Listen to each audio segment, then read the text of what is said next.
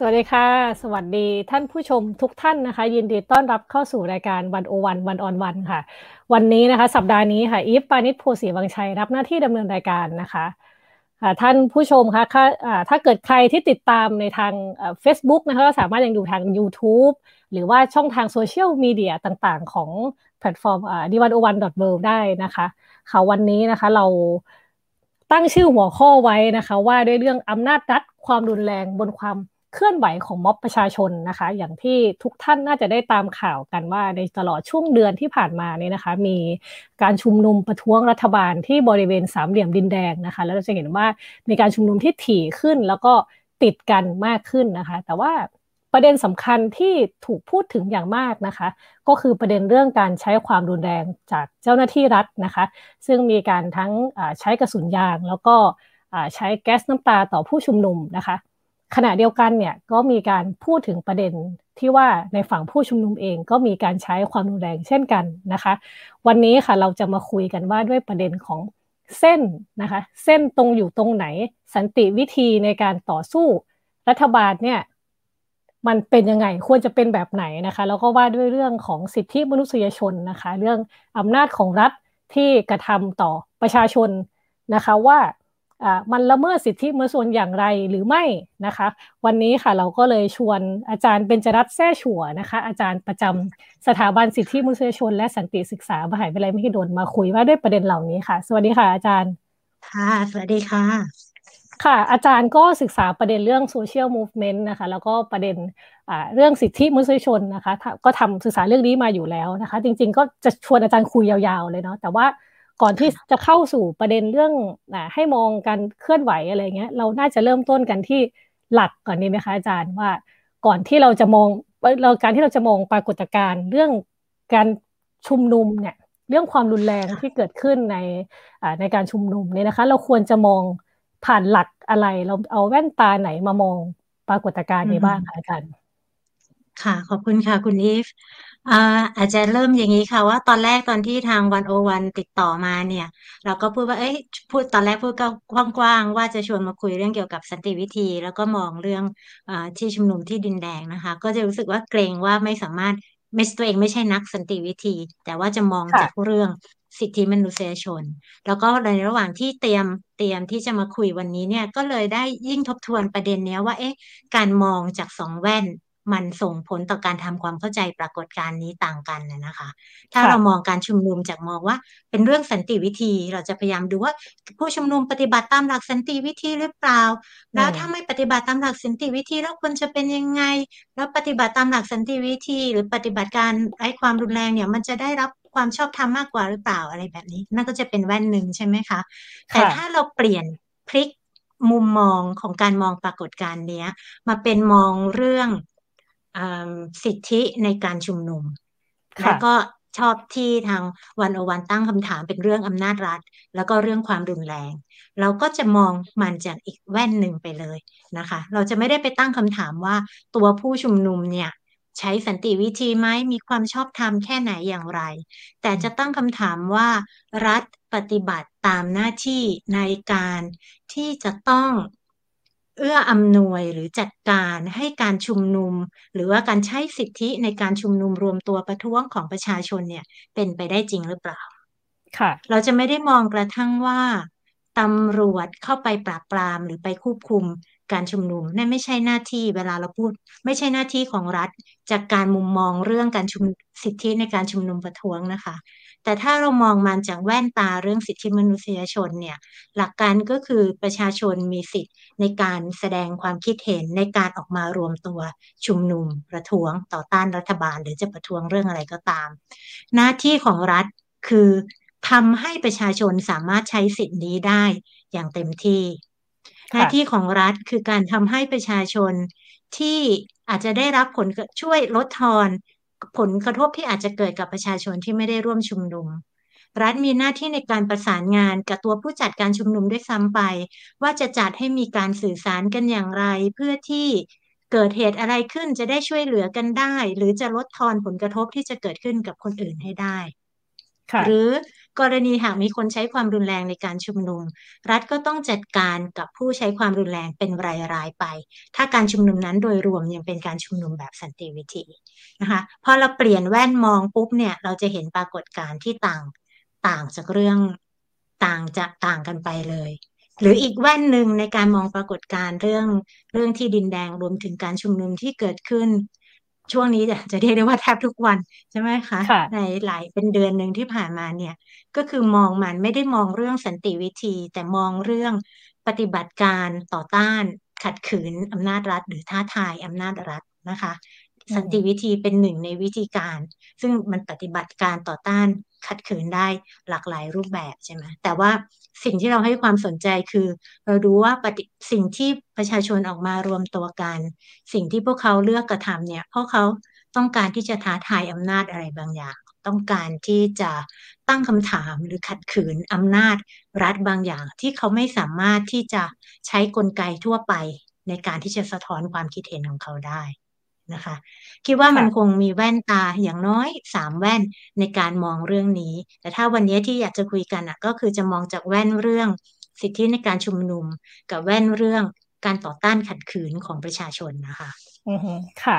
ถ้าถ้าเกิดเราบอกว่าการชุมนุมประท้วงเนี่ยเป็นสิทธินะคะสิทธิของพลเมืองแต่ว่าขณะเดียวกันก็จะมีเสียงวิพากษ์วิจารณ์ว่าคุณมีสิทธิ์ชุมนุมก็จริงแต่ว่าทำไมคุณถึงต้องใช้ความรุนแรงอันนี้คือเป็นเสียงที่วิจารณ์ผู้ชุมนุมเองนะคะว่าไปทำลายข้าวของบ้างทำลายสถานที่บ้างอะไรแบบนี้ค่ะเราจะมองเส้นตรงนี้ยังไงเส้นของสิทธิ์ที่ว่าเนี่ยมันอยู่ตรงไหนอย่างเงี้ยค่ะอาจารย์พูดยากเนาะจริงๆแล้วการวิพากษ์วิจารณ์การชุมนุม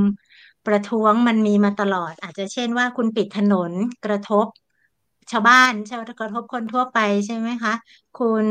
กีดขวางการจราจรเนี่ยทำให้คนสัญจรไปมาลำบากหรือกระทั่งการ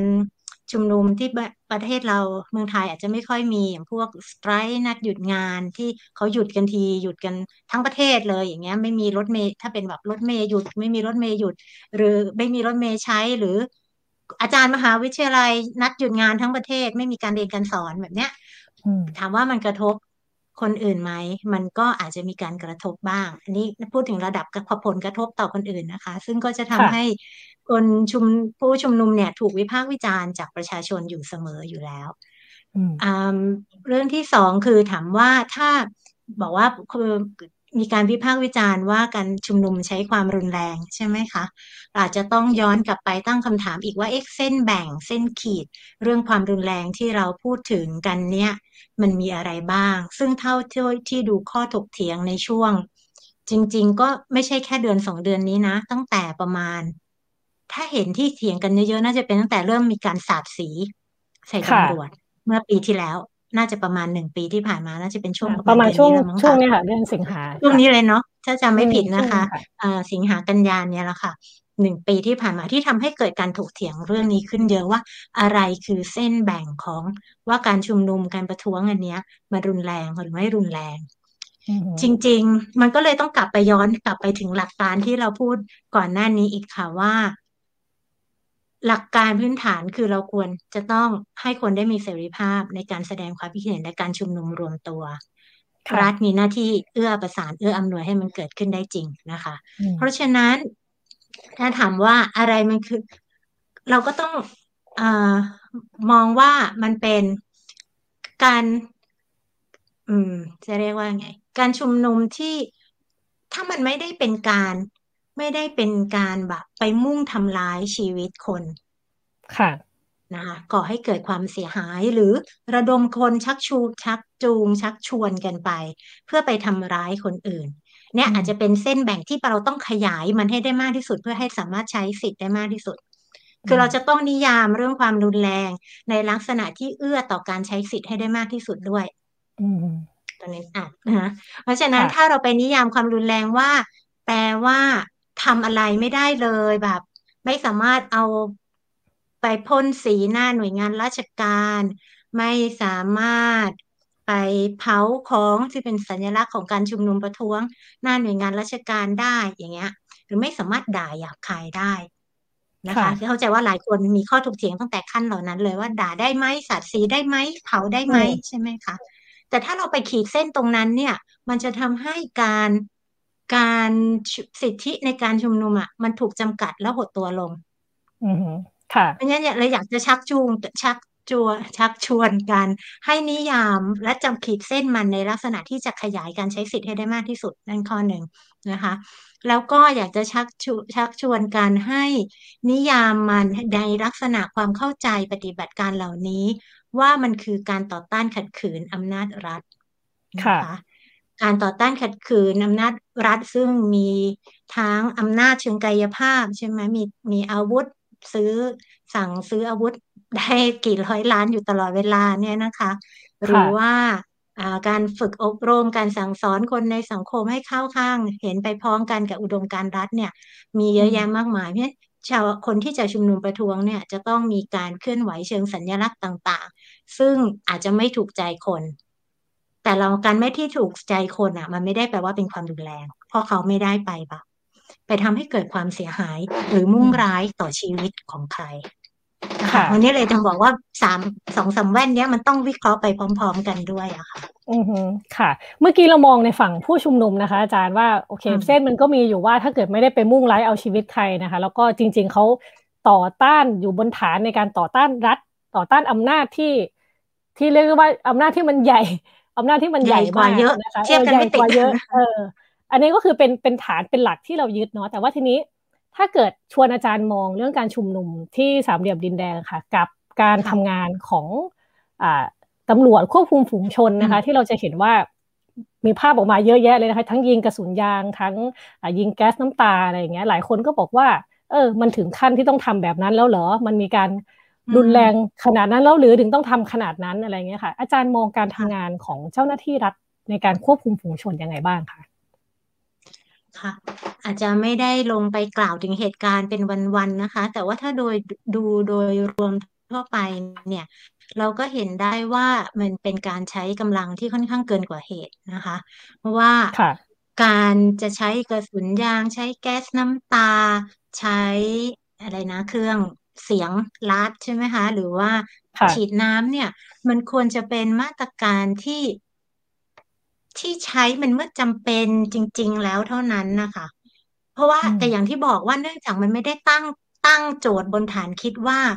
ตำรวจจะช่วยเอื้ออำนวยให้ประชาชนสามารถใช้สิทธิในการประท้วงได้อย่างเต็มที่และเป็นไปอย่างไม่กระทบคนที่มากให้ได้มากที่สุดได้อย่างไรพอมันไม่ได้ตั้งฐานคิดอย่างนี้เนี่ยวิธีคิดของตำรวจก็คือเราจะต้องควบคุมไม่ให้ชุมนุมไม่ให้เดินไปถึงบ้านพักพลเอกประยุทธ์ไม่ให้ข้าม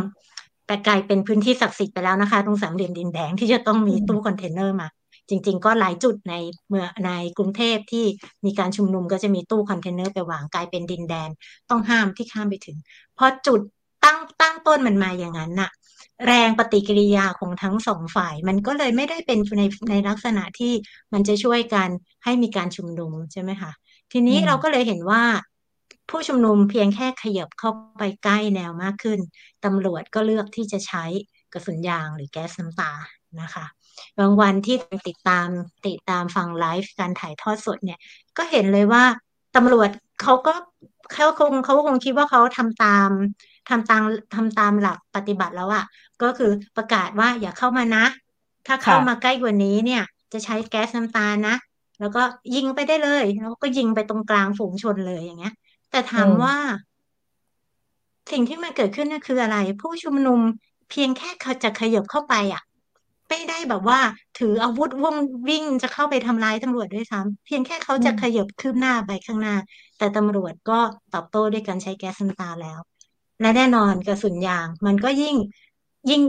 ทำความเสียหายทำความบาดเจ็บให้แก่ผู้ชุมนุมได้มากขึ้นอีกใช่ไหมคะมันก็ยิ่งควรจะเป็นสิ่งที่ตำรวจเอาไว้ใช้เฉพาะเพื่อป้องกันตัวเองจริงๆหรือเพื่อป้องกันคนอื่นไม่ให้ได้รับบาดเจ็บจริงๆเท่านั้นแต่เราก็พบว่าที่ผ่านมาเนี่ยหลักเกณฑ์พวกนี้มันไม่ได้เป็นหลักเกณฑ์พื้นฐานในการทำสิ่งที่เขาเรียกว่าควบคุมฝูงชนเขาไม่ได้เรียกว่าเป็นหลักตำรวจที่ไปเอื้ออำนวยความสะดวกในการชุมนุมประท้วงได้ซ้ำไปนะคะนั่นก็เลยจริงๆแล้วมันไม่ใช่แค่ตัวการยิงแก๊สน้ำตาหรือกระสุนยางด้วยซ้ำการที่ตั้งสิ่งกีดขวางแบบนั้นนะคะ มันก็ทั้งสะท้อนวิธีคิดของตำรวจแล้วก็เป็นการจำกัดสิทธิในการชุมนุมรวมตัวของประชาชนแล้วอือฮึอือฮึค่ะอาจารย์น่าจะศึกษาขบวนการเคลื่อนไหวประท้วงมาหลายพื้นที่ทั่วโลกนะคะก็อยากจะชวนอาจารย์มองว่าคือโอเคเราเห็นว่าตำรวจควบคุมฝูงชนเนี่ยทำไม่ถูกหลักในการควบคุมนะครับก็คืออาจจะทำเกินกว่าเหตุอะไรเงี้ยทีนี้ถ้าเรามองไปที่ขบวนการประท้วงอื่นๆเนี่ยมันมีตัวอย่างให้เห็นไหมคะว่าเออเจ้าหน้าที่เนี่ยเขามีอะไรที่ควบคุมเจ้าหน้าที่อยู่คือทำแบบนี้ปุ๊บผิดเจ้าหน้าที่ต้องโดน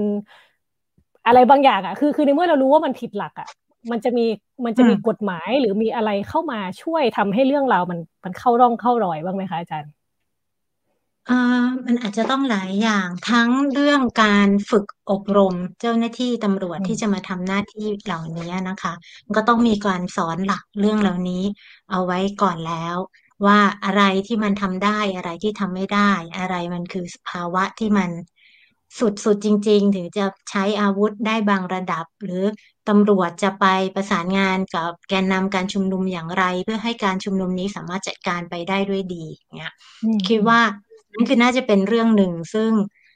ถ้าในในบางประเทศเนี่ยมันก็มีการที่จะจัดฝึกอบรมให้แก่เจ้าหน้าที่ตำรวจที่จะมาทำหน้าที่ตรงนี้ใช่ไหมคะแล้วก็มันควรจะต้องเป็นการควบคุมโดยตำรวจด้วยไม่ได้เป็นเจ้าหน้าที่ทหารหรือเจ้าหน้าที่ที่ถูกฝึกมาอีกแบบหนึ่งซึ่งเข้าใจว่าอย่างในเคสของเมืองไทยในช่วงที่ผ่านมาเนี่ยหลายครั้งมีการเอาเจ้าหน้าที่ที่ไม่ใช่เจ้าหน้าที่ตำรวจนะเข้ามาเกี่ยวข้องกับการปฏิบัติการด้วยนะคะซึ่งอันนี้ก็จะทำให้ความรุนแรงมันมีโอกาสที่จะปะทุขึ้นได้มากเพราะเพราะเขาไม่ได้ถูกฝึกมาเพื่อที่จะรับมือกับสถานการณ์แบบนี้เขาถูกฝึกมาเป็นนักรบใช่ไหมถูกฝึกมาฆ่าถูกฝึกมาทำลายศัตรูนะคะนี่คิดว่าอันนี้เป็นเป็นเครื่องมือสำคัญอันหนึ่งที่ถ้ามันมีมันก็จะช่วยช่วยก่อนที่จะไปเกิดเหตุเรื่องการปราบปรามด้วยซ้ำไปนะคะอีกกรณีหนึ่งก็คืออีกอีกเงื่อนไขหนึ่งก็คือถ้ามันมีการกำหนดหลักเกณฑ์อันนี้เขาไว้ชัดในกฎหมายว่านี่คือสิทธิของประชาชนเจ้าหน้าที่รัฐมีหน้าที่เอื้ออำนวยในการใช้สิทธิในการชุมนุมประท้วงให้เป็นจริงแล้วก็ได้รับการรับรองอย่างแท้จริงเนี่ยนี่ลองดูเคสไปดูเคสหลายเคสในในอเมริกาในบางทีมีการชุมนุมแล้วก็มีเจ้าหน้าที่ตำรวจใช้ความรุนแรงความรุนแรงของเขานี่บางทีก็คือแค่กระบองตีนะคะไม่ได้เป็นยิงด้วยซ้ำไปเนี่ยค่ะประชาชนจะเรียกร้องให้มีการปฏิรูปตำรวจมีการตั้งคณะกรรมการขึ้นมาสอบสวนข้อเท็จจริงเพื่อที่จะลงโทษเจ้าหน้าที่ที่มีความรับอาที่เป็นผู้กระทำผิดซึ่งสิ่งเหล่านี้เราเห็นว่ามันยังไม่ได้เกิดขึ้นในประเทศไทยถ้าจะมีเคสในเมืองไทยจะมีเคสที่ตำรวจสลายการชุมนุมของผู้ชุมนุมต่อต้านท่อก๊าซไทยมาเลเซียที่จะนะเมื่อสิบกว่าปีก่อนที่ก็ในที่สุดก็มีการฟ้องศาลปกครองใช้เวลาเป็นสิบปีกว่าจะมีคำตัดสินว่าให้จ่ายค่าชดเชยให้ชาวบ้านแค่นั้นนะคะจริงข้อเนี่ยประสบการณ์ของประเทศไทยในกรณีที่มีการตำรวจหรือเจ้าหน้าที่รัฐถูกดำเนินคดีจากการทำความกระทำความรุนแรงจากการสลายการชุมนุมโดยรุนแรงกับประชาชนเนี่ยมันยังถือว่ามีประสบการณ์น้อยมากไม่เหมือนกับในบางประเทศนี่ก็ไม่ได้พูดว่าทุกประเทศนะคะค่ะปัญหามันอยู่ตรงไหนคะอาจารย์ทำไมกระบวนการเอาผิดเจ้าหน้าที่รัฐมันถึงในประเทศไทยถึงดูเป็นไปได้ยากมากนะว่าโอเคในโซเชียลมีเดียคนต้องแบบพูดเรื่องปฏิรูปตำรวจเยอะมากอะไรเยอะมากเออแต่พอถึงกระบวนการเอาผิดจริงๆแล้วเนี่ยมันติดตรงไหนอะไรที่ทำให้ในไทยแทบไม่เกิดเรื่องพวกนี้ขึ้นเลยอะคะอาจารย์อืมเป็นคำถามที่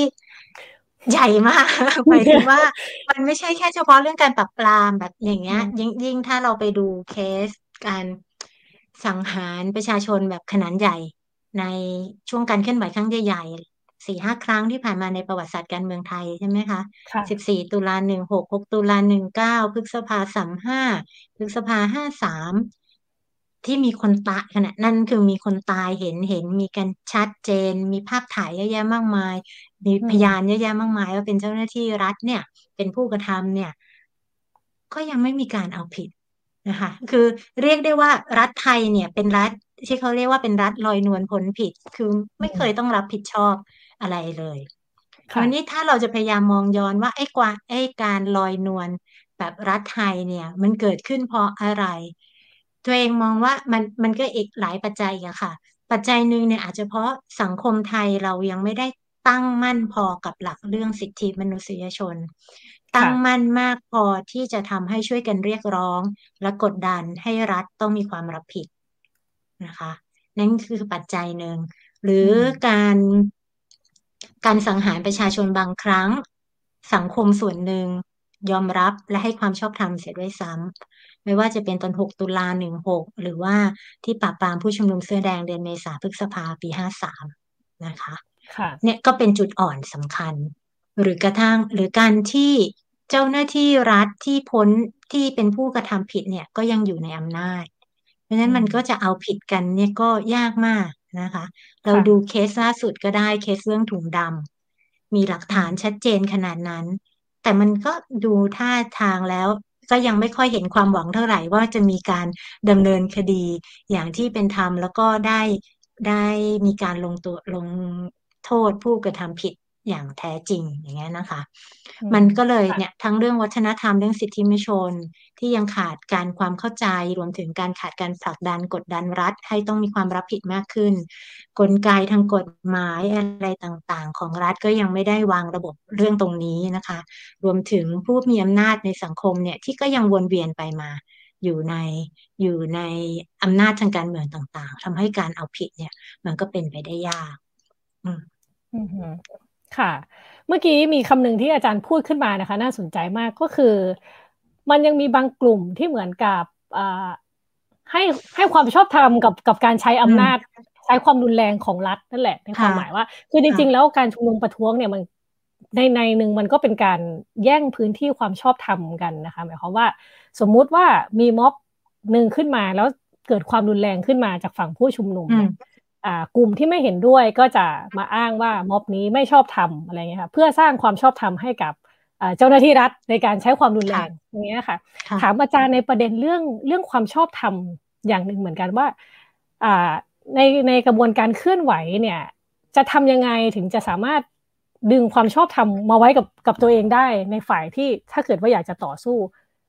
ในเวทีการสร้างความชอบธรรมนี้ค่ะใช่เลยใช่ที่คุณอีฟใช้คำนี้เลยค่ะเวทีการสร้างความชอบธรรมที่เราต่อสู้ยิ่งถ้าเรามองมุมมองจากเรื่องปฏิบัติการต่อต้านขัดขืนแบบอ่าสันติวิธีแบบ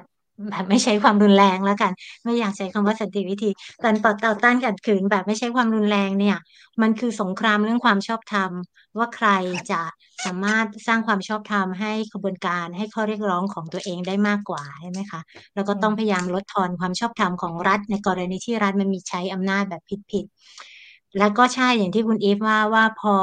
มันมีความรุนแรงขึ้นมาอาจจะเพียงนิดเดียวแต่มันมักจะถูกนำมาขยายเพื่อที่จะลดทอนความชอบธรรมของขบวนการเคลื่อนไหวนะคะแล้วก็อย่างที่เราเห็นว่าก็เห็นว่าบางที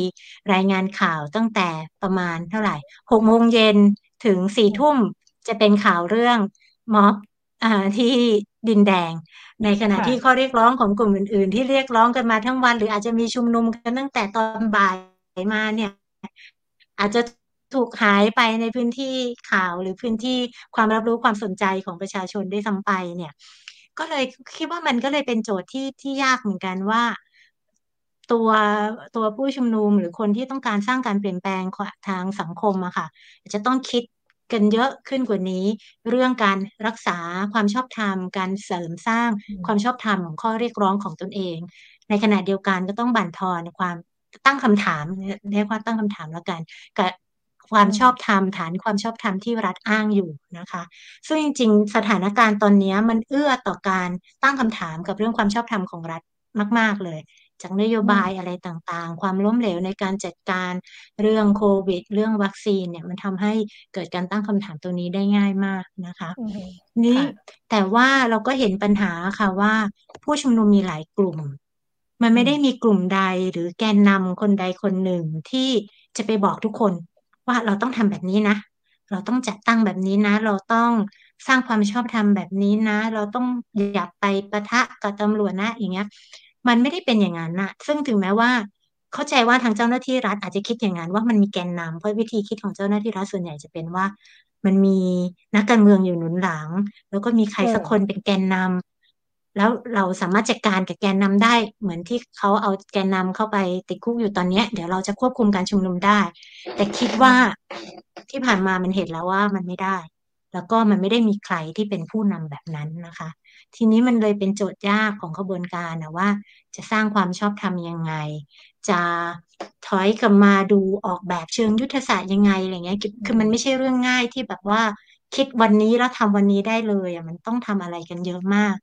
ยังยังไม่มีสามมันไม่สามารถมีคำตอบแบบสำเร็จรูปให้ตัวผู้ชุมนุมเหมือนกันนะคะแต่เข้าใจว่าหลายกลุ่มมีการพูดคุยเรื่องแบบนี้กันอยู่นะคะก็ได้แต่เอาใจช่วยว่าอืมคงด้วยสถานการณ์ด้วยแล้วก็ด้วยการเคลื่อนไหวที่ผ่านมาของหลายๆกลุ่มเนี่ยน่าจะค่อยๆสะสมความชอบธรรมให้ตัวกระบวนการเคลื่อนไหวได้อยู่ค่ะอืมค่ะถ้าเกิดชวนอาจารย์มองเปรียบเทียบม็อบของปีที่แล้วนะคะซึ่งถ้าเป็นช่วงนี้ของปีที่แล้วเนี่ยเรียกได้ว่าเป็นเป็นยุครุ่งเรืองยุคเฟื่องฟูของม็อบคือมีคนเข้าร่วมจำนวนมากนะคะแต่ว่าทีนี้พอกลับมาดูเนี่ยหนึ่งปีระยะเวลาหนึ่งปีผ่านไปเนี่ยอาจารย์เห็นความต่างอะไรของขบวนการเคลื่อนไหวบ้างไหมคะแล้วก็คิดว่าความชอบธรรมเนี่ยมันเปลี่ยนโฉมหน้าไปยังไงบ้างลดลงเพิ่มขึ้นยังไงบ้างอืมจริงเป็นคำถามที่มันมีบางประเด็นที่จี้ใจคือคือรู้สึกว่าการเคลื่อนไหวตั้งแต่ปีที่แล้วจนถึงที่จุดสูงสุดในช่วงเนี้ยใช่ไหมคะของปีที่แล้วเนี่ยค่ะฐานความชอบธรรมหนึ่งในความรับรู้ของสาธารณะเนาะคือมองว่านี่เป็นขบวนการนิสิตนักศึกษาโครงการเยาวชนแล้วพอภาพออกมาเป็นการเคลื่อนไหวของเยาวชนเนี่ยก็ดูเหมือนคนจะเอ็นดูคนจะรู้สึกบริสุทธิ์เป็นพลังบริสุทธิ์ที่ออกมาเคลื่อนไหวจริงๆคือที่บอกว่ามันจี้ใจเพราะเรารู้สึกว่าขบวนการความชอบธรรมของขบวนการไม่ควรจะอยู่ที่ว่าเพราะเขาเป็นเป็นเยาวชนหรือเป็นนักศึกษาหรือเพราะเขามีสิ่งที่บางคนมองว่าเป็นความบริสุทธิ์ค่ะไม่ว่าคนที่จะออกมาเคลื่อนไหวที่จะเป็นใครไม่ได้เป็นชนชั้นกลางแต่งตัวดูดีเป็นนักศึกษามหาวิทยาลัยเขาก็มีความชอบธรรมในการเคลื่อนไหวพอกันค่ะ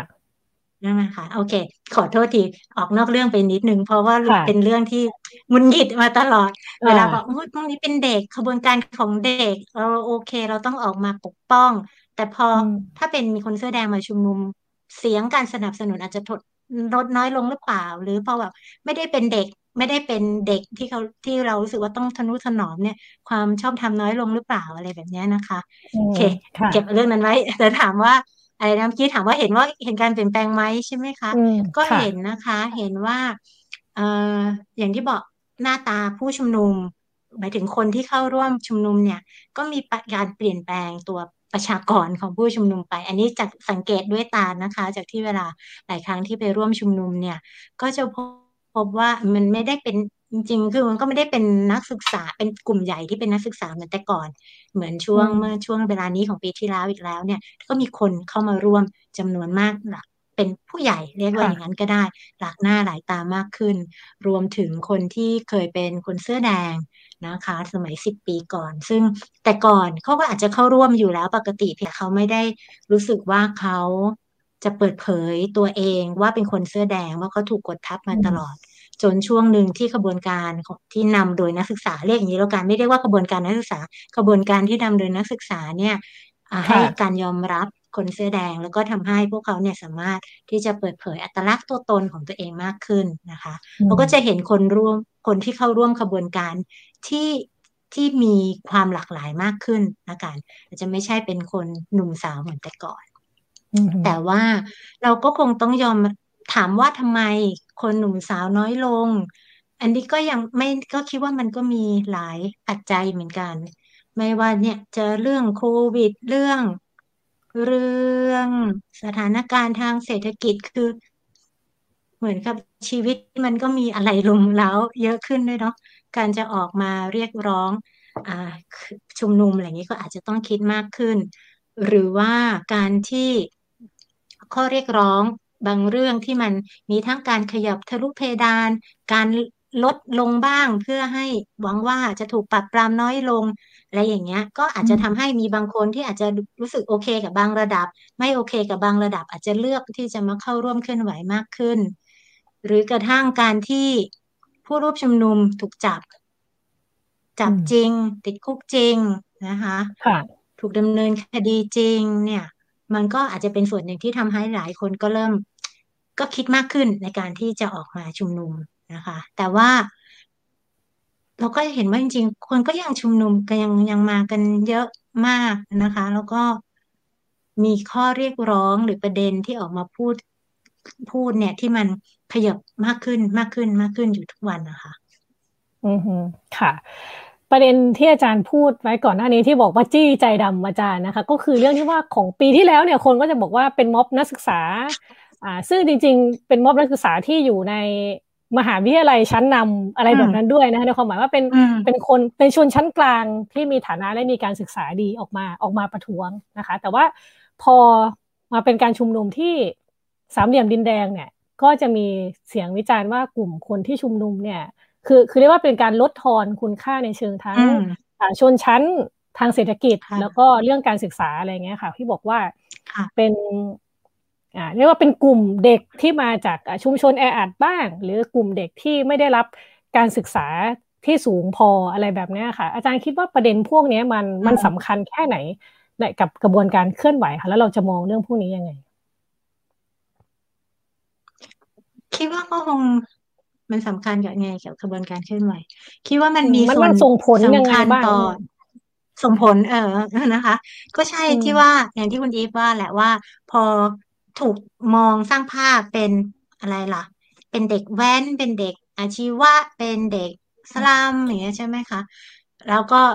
มันเหมือนกับมันมาพร้อมกันกับว่ากลุ่มนี้ต้องรุนแรงแน่เลยกลุ่มนี้ไม่ใช่เด็กธรรมศาสตร์ไม่ใช่เด็กจุฬาหลายอย่างที่มันตามกันมากับภาพจำหรือภาพตีตราที่มันมีอยู่ในสังคมไทยอยู่ตลอดอยู่แล้วด้วยนะคะทำให้คนก็ยิ่งรู้สึกว่าเอ้ย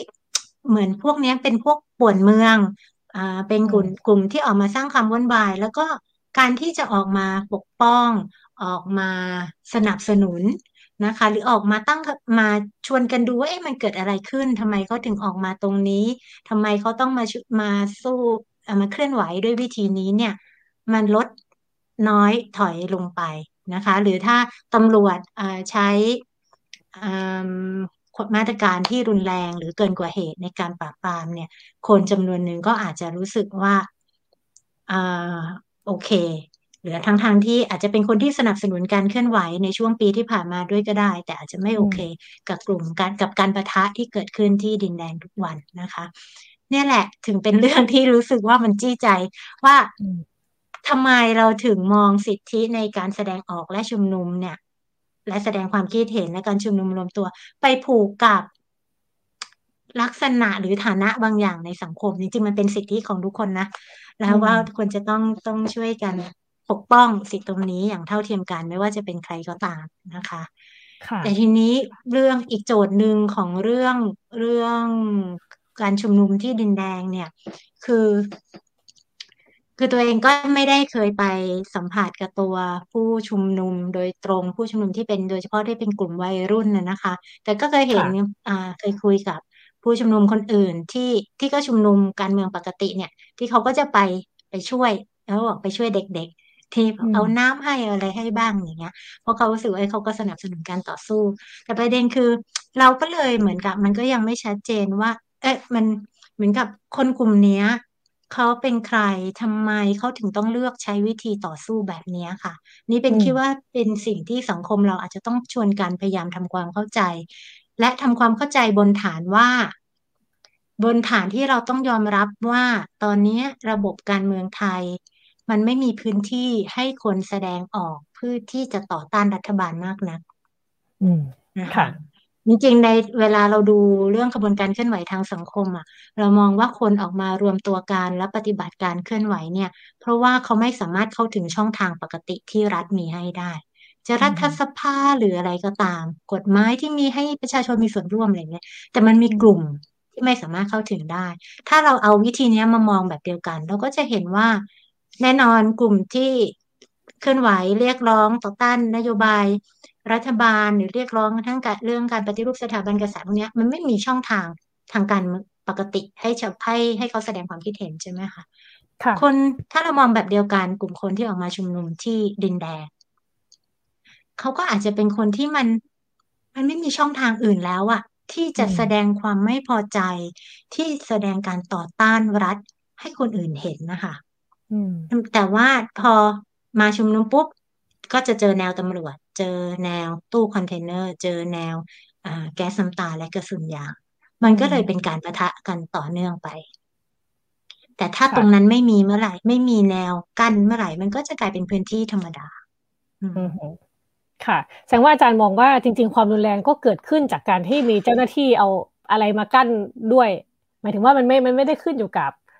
ผู้ชุมนุมฝ่ายเดียวก็คิดว่าอย่างนั้นนะคะเพราะมันก็มีบางวันใช่ไหมคะที่พอตำรวจไม่กั้นเท่าไหร่เนี่ยก็มันไม่ได้ปะทะอะไรกันมากคือรู้สึกว่าถ้าถ้าผู้ชุมนุมอยากจะใช้ความรุนแรงแบบทำร้ายเจ้าหน้าที่จริงๆอ่ะอยู่ดีๆก็บุกไปสถานีตำรวจหรือบุกไปหน่วยงานราชการไปทำร้ายได้เลยไม่ยากยากก็ยากเหมือนกันแต่หมายถึงว่านั่นคือแสดงว่าเขามีเจตจำนงที่จะใช้ความรุนแรงกับเจ้าหน้าที่รัฐแต่ที่ถ้าแกนที่ก็ไปรวมตัวกันที่สามเหลี่ยมดินแดงทุกวันตอนเย็นเนี่ยมันก็ส่วนตัวมองว่ามันก็คือการที่เขามันไม่ได้ตั้งใจว่าไปแล้วเราจะต้องบุกเข้าไปเจอหน้าตำรวจแล้วต้องเข้าไปตีตำรวจมันไม่ได้เริ่มต้นจากวิธีคิดแบบนั้นแต่ก็ขึ้นไปอยู่ตรงนั้นรู้ว่าเดี๋ยวตำรวจจะเข้ามาแล้วก็ปะทะกันใช่ไหมแต่ถ้าตำรวจไม่เข้ามาตำรวจไม่ตั้งแนววันนั้นไม่มีตำรวจแล้วเขาจะไปอยู่ดินแดงแล้วเขาไปทำอะไรคะมันก็ไม่เกิดเหตุปะทะอ่ะมันเป็นเรื่องที่มันเป็นการโต้ตอบกันน่ะแล้วเหมือนเราถ้าเราปล่อยให้ผู้ชุมนุมอ่าบอกจะไปชุมนุมหน้าทำเนียบรัฐบาลแล้วก็ปล่อยปล่อยผู้ชุมนุมเดินไปตั้งฐานชุมนุมอยู่หน้าทำเนียบรัฐบาลโดยไม่มีใครไปกั้นมันก็ไม่เกิดการปะทะใช่ไหมคะเพราะผู้ชุมนุมก็ไม่ได้คิดว่าจะต้องปีนรั้วทลายรั้วเข้าไปในในทำเนียบรัฐบาลอยู่แล้วแบบเดียวกันอืมอืมค่ะแต่ว่ามันก็ยังมีมีเสียงวิจารณ์นะคะอาจารย์อันนี้อิฟขออนุญาตหยิบเอาแบบพวกอ่าคอมเมนต์ในโซเชียลเนาะไม่อันนี้ไม่ได้พูดเองนะก็จะมีคอมเมนต์แบบเออก็ก็ประท้วงไปสิจะไปจะไปใช้ความรุนแรงทำไมจะไปฉีดสเปรย์ทำไมจะไปเออหรือบางทีก็ว่าเออเนี่ยผู้ชุมนุมเองก็มีอาวุธเหมือนกันแบบเนี้ย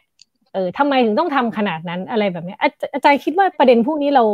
มันถกเถียงกลับไปได้ยังไงบ้างไหมหรือเราใช้หลักอะไรในการมองเรื่องพวกนี้ค่ะอืมนะก็มันมันมีหลายหลายเรื่องปนกันแล้วอันดับแรกเลยแต่ว่ากลับพอย้อนกลับไปเรื่องเอ๊ะก็ชุมนุมไปสี่จะไปพ่นสีทำไมจะอะไรทำไมใช่ไหมอย่างที่คุยกันตอนตอนเริ่มเริ่มแรกว่าวิการพ่นสีเนี่ยมันมันเป็นเรื่องปกติของของการชุมนุมอ่ะมันไม่ได้เป็นความรุนแรงอันนี้ค่ะอาจจะต้องกลับไปถกตรงนิยามความรุนแรงกันอีกครั้งหนึ่งไม่ใช่ว่าอะไรที่มันเป็นการเป็นการด่าหรือเป็นการไปทำความเสียหายให้กับสิ่งของอะไรบางอย่างแล้วไปถูกเรียกว่าเป็นความรุนแรงหมดคิดว่าอาจจะต้องขยับดูดูนิยามความรุนแรงตรงนี้ให้ชัดเจนนิดนึงนะคะส่วนตัวอยากจะนิยามเรื่องความรุนแรงแบบที่ขยายสิทธิในการชุมนุมมากที่สุดด้วยนะคะแล้วก็ทำความเข้าใจกับมันในฐานะเป็นการต่อต้านอำนาจรัฐเนาะโอเคนั่นเรื่องหนึ่งเรื่องที่สองก็คือเราก็อาจจะต้องก็คงต้องยอมรับว่าในกลุ่มผู้ผู้ชุมนุมซึ่งหลากหลายเนี่ยก็อาจจะมีคนที่ใช้อาวุธนะคะมีอาวุธอย่างนี้ละกันใช้หรือเปล่าอันนี้เรายังไม่ทราบแต่เป็นคนที่มีอาวุธแต่มันก็มีหลายระดับอีกอาวุธอะไรคือหนังสติ๊กอาวุธคืออาจจะเป็นอะไรล่ะมันก็มีหลากหลายที่ที่ผู้ชุมนุมเขาพกเนี่ยซึ่งมันไม่ได้เป็นอาวุธที่มันจะแบบไปหมายชีวิตหมายความทำร้ายร่างกายอะไรขนาดนั้นเนี่ยนะคะเนี่ยจะมีไว้เพื่ออาจจะยิงเพื่อไปแบบไปไป เขาเขาเรียกว่าอะไรนะคะที่มันแค่เพื่อรักษาระยะเอาไว้กับเจ้าหน้าที่อะไรแบบเนี้ยก็มีหลายแบบอีกก็ไม่ได้แปลว่าการที่มีมีเหมือนมีการชุมนุมครั้งหนึ่งที่เจ้าหน้าที่ตำรวจเจอลูกแก้วการที่มีลูกแก้วเนี่ยแปลว่าผู้ชุมนุมเป็นการชุมนุมที่ใช้ความรุนแรงคิดว่าอันนี้เป็นการให้ขีดเส้นแบบที่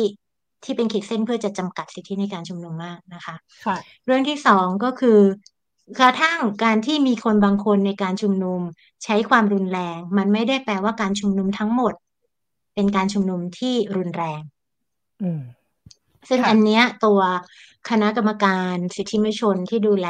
การบังคับใช้กติการะหว่างประเทศว่าด้วยสิทธิพลเมืองและสิทธิทางการเมืองเนี่ยก็ได้ออกคำอธิบายประเด็นเรื่องนี้เอาไว้ด้วยนะคะว่าจริงๆก็เป็นในในการพูดคุยเรื่องการชุมนุมโดยสันติเนี่ยก็มีคุยคำนิยามแบบนี้ค่ะว่าเจ้าหน้าที่รัฐต้องไม่เหมารวมว่าในกรณีที่มีบางคนในการชุมนุมใช้ความรุนแรงเนี่ยต้องไม่เหมารวมว่าการชุมนุมนั้นทั้งหมดคือการชุมนุมที่เป็นความรุนแรงและเจ้าหน้าที่รัฐก็จะต้องถ้าสมมุติจะมีการจับกุมหรือดำเนินการใดๆก็ต้องจับเฉพาะคนที่ใช้ความรุนแรงไม่ใช่กวาดจับทุกคนที่อยู่ในที่ชุมนุมแล้วเหมารวมหมดอย่างเงี้ยค่ะ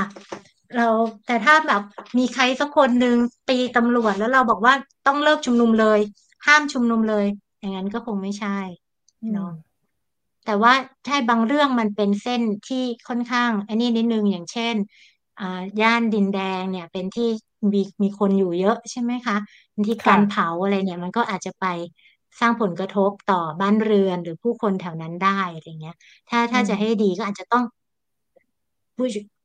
การชุมนุมที่แบบไม่มันก็ต้องถ้าถ้าอยากจะให้ได้รับการสนับสนุนจากชาวบ้านในพื้นที่เนี่ยก็จะต้องมีความระวังเรื่องพวกนี้ด้วยนะคะค่ะถ้าเกิดชวนอาจารย์มองไปข้างหน้านิดนึงของขบวนการเคลื่อนไหวต่อต้านรัฐบาลนะคะในในไทยตอนนี้เนี่ยเราก็ต่อต้านคือมีการชุมนุมประท้วงมาเป็นปีแล้วนะคะแต่ว่าก็ดูเหมือนว่าข้อเรียกร้องเนี่ยยังไม่ได้ขยับไปไหนเท่าไหร่นักนะคะอาจารย์ถ้าเกิดให้ชวนอาจารย์มองว่าคิดว่าเราควรจะมีรูปแบบการเคลื่อนไหวยังไงในในอนาคตไหมเพื่อทำให้ข้อเรียกร้องที่เรียกร้องไปเนี่ยมันเกิดผลสำเร็จได้จริงอะค่ะจะเห็นแย้งกับคุณอีฟนิดนึงจะถามว่าข้อเรียกร้องมันขยับนะอืมค่ะขยับเยอะนะข้อเรียกร้องขยับค่ะขยับเยอะแล้วก็อาจจะมองในแง่แบบในแง่รูปธรรมใช่แต่มันยังไม่เห็นผลเป็นรูปธรรมใช่ไหมแต่ว่าอาจารย์อาจารย์เลยค่ะไม่เขาจะเขาจะเข้าใจคุณอีฟแหละแต่ว่าจะบอกว่ามันอาจจะไม่ได้เห็นผลในรูปธรรมในแง่ว่ากฎหมายกฎหมายอาจจะยังไม่ได้เปลี่ยนเลยอะไรอย่างนั้นแต่มันเห็นผลในแง่การเปิดพื้นที่ให้มีการพูดคุยถกเถียงเรื่องหลายๆเรื่องในสังคมนะคะในแง่หนึ่งก็เรื่องที่มันอาจจะไม่เคยถูกพูดมาก่อนในสังคมนะคะมันถูกพูดมากขึ้นเนาะอันนี้ก็อาจจะต้องรักษารักษาภาวะตรงนี้เอาไว้คือพูดยากว่าเอ๊ะมองไปข้างหน้าเราจะเคลื่อนไหวยังไงบางทีมันหลายเข้าใจว่าหลายคนก็รู้สึกว่าเหมือนทางตันแล้วอ่ะตอนเนี้ยทำชุมนุมกันไปแต่ละวันแล้วก็ดูรัฐบาลก็ยังเหมือนเดิมไม่เห็นมีอะไรเปลี่ยนแปลงอะไรอย่างเงี้ยแต่ก็คิดว่ามันอาจจะไม่ได้เป็นงานที่ที่เห็นผลเฉพาะหน้าซึ่งอันนี้ก็เป็นเรื่องน่าเสียดายเพราะว่าหลายปัญหาที่มีการเคลื่อนไหวเรียกร้องอยู่ตอนนี้มันต้องการการดำเนินการเฉพาะหน้าเหมือนกันนะคะเช่นเรื่องวัคซีนเรื่องอะไรพวกนี้ใช่ไหมคะแต่ว่างานงานส่วนหนึ่งเนี่ยมันอาจจะต้องใช้การทำงานเชิงการให้ความรู้กับสังคมการผลักดันกับสังคมในระยะยาวนะคะคิดแต่ซึ่งก็เข้าใจว่าหลายขบวนการเนี่ยหลายกลุ่มเนี่ยก็พยายามขยายงานตรงนี้มากขึ้นเราจะเห็นงานที่ทำกับกลุ่มครูกลุ่มนักศึกษานะคะหรือสื่อเนี่ยมากขึ้นเรื่อยๆในช่วงที่ผ่านมาที่พยายามพูดถึงเรื่องสิทธิเรื่องประชาธิปไตยกับกลุ่มเหล่านี้นะคะนั่นก็อาจจะเป็นช่องทางหนึ่งแล้วก็ขบวนการก็อาจจะต้องพยายามที่จะทำงานมันก็ยังต้องทำงานเรื่องการตั้งคำถามเรื่องความชอบธรรมกับเจ้าหน้าที่กับกับรัฐไปเรื่อยๆซึ่งอันนี้คิดว่าที่ผ่านมาเนี่ยทำได้ค่อนข้างดีนะในการตรวจสอบในการเปิดโปงเผยแพร่ปัญหาที่ที่นโยบายของรัฐมีอยู่นะคะอาจจะต้องประสานงานกับหลายฝ่ายมากขึ้นที่จริงคือตอนที่คิดเรื่องเรื่องพวกนี้นะคะก่อนที่จะมารายการเนี้ยก็คิดอยู่ว่า จะว่าไปแล้วเวลาเราพูดเรื่องสิทธิการชุมนุมเรื่องอะไรทั้งทั้งหลายแหละความชอบธรรมอะไรพวกเนี้ย อืเราม พูดได้ในบริบทที่มันรัฐที่มันไม่ถึงกับเป็นเผด็จการเต็มรูปแบบอะ อืม รัฐที่มันยังค่ะ พอมีความเป็นประชาธิปไตยอยู่บ้าง แต่ก็เลยกลับมาย้อนมองว่าเอ๊ะแล้วรัฐไทยตอนเนี้ยซึ่ง มันแทบไม่มีกลไกแบบประชาธิปไตยหลงเหลืออือยู่ม เท่าไหร่นะเนี่ย แล้วมันจะเวิร์กไหมอันนี้ก็เป็นเรื่องที่ตั้งคำถามอยู่เหมือนกันนะคะ ว่าเฮ้ยเราจะมาพูดเรื่องสิทธิในการชุมนุมเรามาพูดเรื่องความชอบธรรมเราพูดเรื่องอะไรพวกเนี้ย ในขณะที่ทางฝ่ายรัฐมันแทบไม่มีช่องทางหรือพื้นที่อะไรที่เป็นประชาธิปไตย หรือกฎเกณฑ์อะไรที่มันมีความเป็นประชาธิปไตยเลยเนี่ย อืการม ทำงานของฝ่ายฝ่ายกระบวนการเคลื่อนไหวที่จะไปทำกับตรงนั้นเนี่ยมันก็ยากขึ้นมีข้อท้าทายมากขึ้นนะคะ อืม ค่ะ ถ้าเกิดชวนอาจารย์มองมองภาพใหญ่ขึ้นเนาะคือเรื่องประเด็นสิทธิมนุษยชนในไทยเนี่ย ก็ดูเหมือนว่ายังยังไม่ได้แข็งแรงมากนะคะ คือมีการละเมิดสิทธิมนุษยชนในหลายพื้นที่หลายคือคือเกิดขึ้นอยู่ให้เราเห็นเป็นประจำอะนะคะ อาจารย์คิดว่าปัญหาสำคัญอะไรของไทยที่ทำให้การละเมิดสิทธิมนุษยชนมันยังยังดำเนินไปอยู่อย่าง ยังแข็งแรงอะค่ะอาจารย์ในความหมายว่าเรา มันเห็นกันจนแบบเห็นอืเห็นม กันบ่อยมาก ๆอะค่ะอืมอืม ก็คงส่วนหนึ่งก็อาจจะเป็นเรื่องเรื่องการที่เรื่องสิทธิมนุษยชนมันไม่ได้ถูกปลูกฝังให้เป็นระบบคุณค่าหลักของสังคมนะอืคะ ม คุณค่าหลักของสังคมไทยยังเป็นเรื่องอ่าอะไรล่ะ คุณงามความดี เป็นเรื่องรักชาติศาสตร์กษัตริย์ เป็นอืมเรื่องอืมวัฒนธรรมแบบไทยๆวัฒนธรรมแบบพุทธ แต่คุณค่าซึ่งบางเรื่องมันอาจจะสอดคล้อง หรือไม่สอดคล้องกับเรื่องสิทธิมนุษยชนแต่ทีเนี้ยคุณค่าหลักเรื่องสิทธิคุณค่าเรื่องสิทธิมนุษยชนเนี่ย มันยังไม่ได้ถูกปลูกฝัง ไม่ว่าจะผ่านระบบการศึกษาทั่วไป ระบบการศึกษาแบบเป็นทางการ หรือการพูดคุยอะไรในวัฒนธรรมในในสังคมโดยทั่วไป อืซึ่มงก็แต่ว่าจากการสังเกตก็เห็นว่า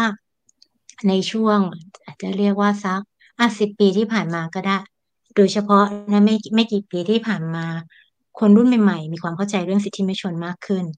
เวลาบางทีค่ะ ไปทำอบรมกับนักศึกษาอย่างเงี้ยนะคะ พบว่านักศึกษาพูดเรื่องปฏิญญาสากลว่าด้วยสิทธิมนุษยชนหรือหลักต่างๆ เนี่ยคล่องแคล่วกันมาก เขารู้จักกันอืละมนะคะ แล้วก็เลยคิดว่าหรือว่าหลักการต่างๆ เรื่องสิทธิมนุษยชนและเรื่องประชาธิปไตยเนี่ย คนมีความรู้ความเข้าใจมากขึ้น ก็อาจจะเป็นส่วนหนึ่งที่จะช่วยในการก่อร่างฐานสิทธิมนุษยชนในในสังคมอะนะคะ แต่ว่าอันนั้นอืคือมเป็นเรื่องการการสร้างฐานจากประชาชนจากสังคม แต่ส่วนอีกส่วนหนึ่งก็คือการเปลี่ยนแปลงโดยจากจากทางรัฐเนี่ย ก็ต้องมีการเปลี่ยนแปลงด้วยที่ที่ ต้องเราต้องมีทั้งรัฐธรรมนูญ รัฐบาลหรือว่ากลไกต่างๆ เนี่ย ที่มันเป็นประชาธิปไตย เพราะรูปแบบนั้นเท่านั้นนะที่มันจะที่จะเอื้อต่อสิทธิมนุษยชนได้ แต่อืก็ม ประชาธิปไตยไทยก็ล้มลุกคลุกคลานมาตลอด แปดสิบ ปีที่ผ่านมาใช่ไหม ก็คงค่ะ ต้องสิทธิมนุษยชนก็คงต้องล้มล้มลุกคลุกคลานกันไปแบบนี้เหมือนกันนะนะคะ แต่ว่ามีความหวังค่ะ อย่างที่บอกว่ารู้สึกว่ามันเปลี่ยนแปลงไปในทางที่ดีขึ้นเรื่อยๆ แล้วมันอาจจะไม่ได้ ไม่ได้เห็นผลในแบบพริบตาเดียวหรือว่าพรุ่งนี้ หรือจนกระทั่งพรุ่งนี้ ถ้าเราเอาพลเอกประยุทธ์เปลี่ยนไปได้ออกไปแล้วสร้างรัฐประชาเอ่อรัฐบาลใหม่ที่มาจากการเลือกตั้ง มันก็ไม่ได้แปลว่าเราจะมีสังคมที่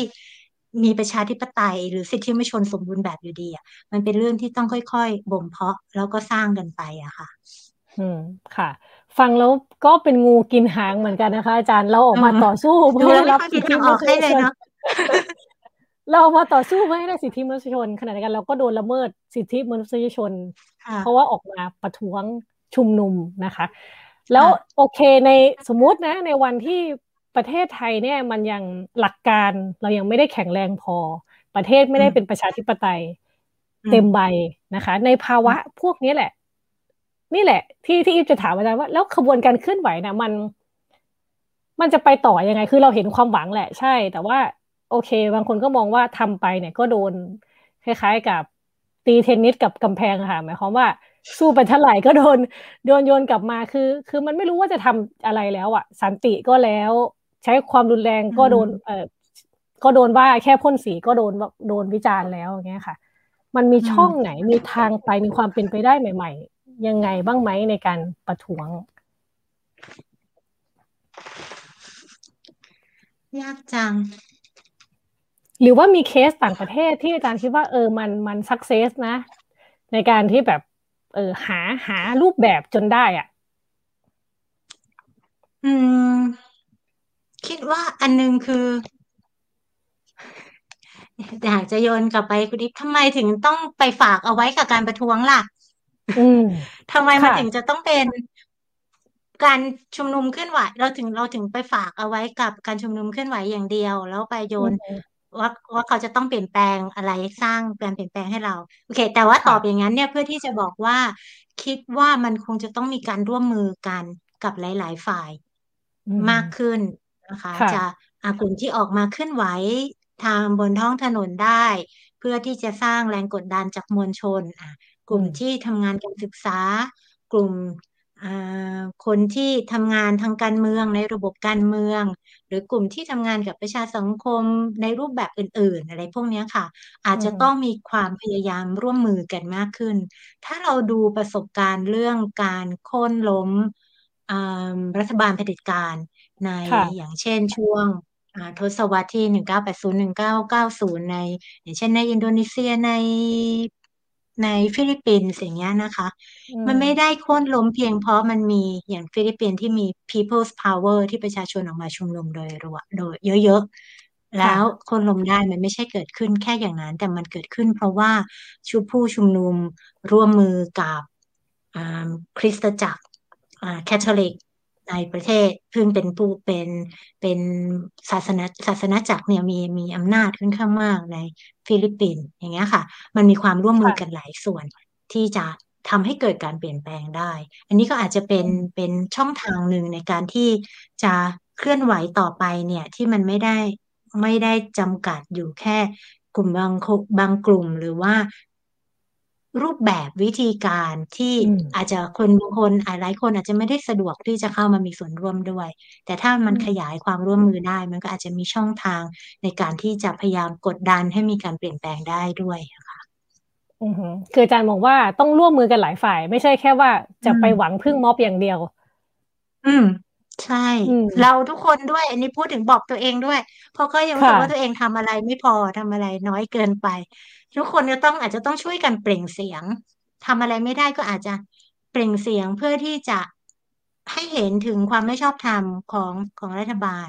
เปล่งเสียงเพื่อจะสนับสนุนว่าเอ้ยคนที่ออกมาเคลื่อนไหวเนี่ยเขาก็มีความชอบธรรมของเขานะเปล่งเสียงเพื่อที่จะตั้งคำถามกับนโยบายต่างๆที่มันดู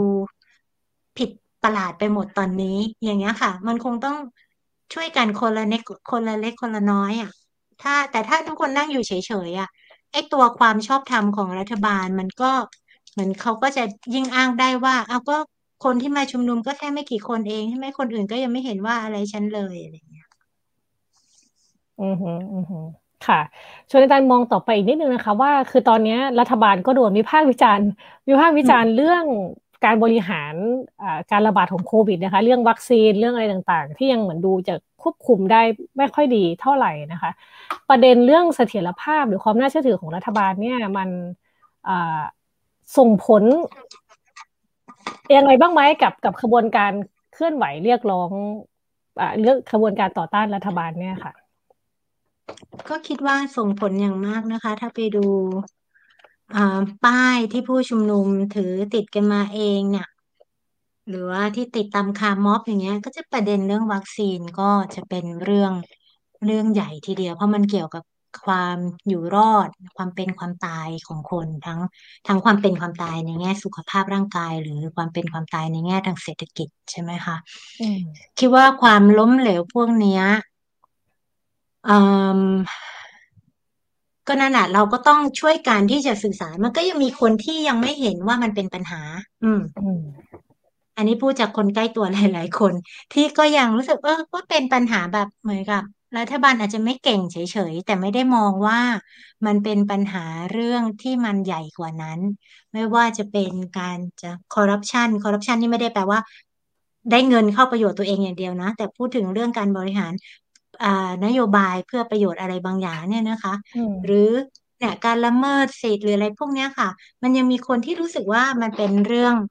เรื่องโอเค บางคนที่ยังบอกว่าก็ตลาดวัคซีนตอนนี้มันผู้ผลิตเป็นเป็นอะไรนะ เป็นคนควบคุมตลาดวัคซีนมันขาดตลาดทั่วโลกแหละอย่างเงี้ย อืมอืมยังมีคนที่ที่มีความความเข้าใจแบบนั้นใช่ไหมคะเราพวกเรากันเองแต่อาจจะคุยกันอยู่ในกลุ่มคนจำนวนหนึ่งอะว่าเนี่ยมันเป็นปัญหาแต่อาจจะต้องพยายามสื่อสารออกไปให้มากกว่านี้ด้วยว่ามันมีปัญหาเรื่องการบริหารจัดการจริง แล้วก็ความชอบธรรมของรัฐบาลมันก็เอ่อลดน้อยลงจริง ๆ ในตอนเนี้ยค่ะ ค่ะค่ะ ก่อนที่จะเข้าสู่ช่วงคำถามนะคะสำหรับท่านผู้ชมผู้ฟังที่เพิ่งเข้ามานะคะ ตอนนี้วันโอวันนะคะ คุยอยู่กับอาจารย์เบญจรัตน์แซ่ชัวนะคะ ว่าด้วยประเด็นเรื่องอำนาจรัฐความรุนแรงเนาะสิทธิมนุษยชนบนความเคลื่อนไหวของม็อบประชาชนนะคะ ถ้าเกิดใครมีคำถามอะไรเนี่ยก็ฝากไว้ใต้ไลฟ์นะคะ หรือว่าเอ่อในคอมเมนต์อะไรอย่างนี้นะคะ อิฟมีคำถามถามอาจารย์ต่อสักหนึ่งถึงสองคำถามนะคะ ก็คือค่ะ เอ่อ อาจารย์ศึกษาเอาเฉพาะในไทยเนาะมันมีมันไม่ใช่แค่ครั้งนี้เนาะที่มีประชาชนลุกฮือออกมาต่อต้านรัฐบาลนะคะ ก็มีตั้งแต่ที่อาจารย์ย้อนมี สิบสี่ ตุลา หก ตุลา พฤษภา สามสิบห้า พฤษภา ห้าสิบสาม นะคะ ก็มีทั้งที่ประชาชนแพ้เนาะแล้วก็มีทั้งที่ประชาชนชนะนะคะอ่าอันนี้เราเราคุยเรื่องฝั่งกลุ่มผู้ชุมนุมเยอะแล้วทีนี้ถ้าเกิดให้อาจารย์ชวนมองรัฐบาลอะ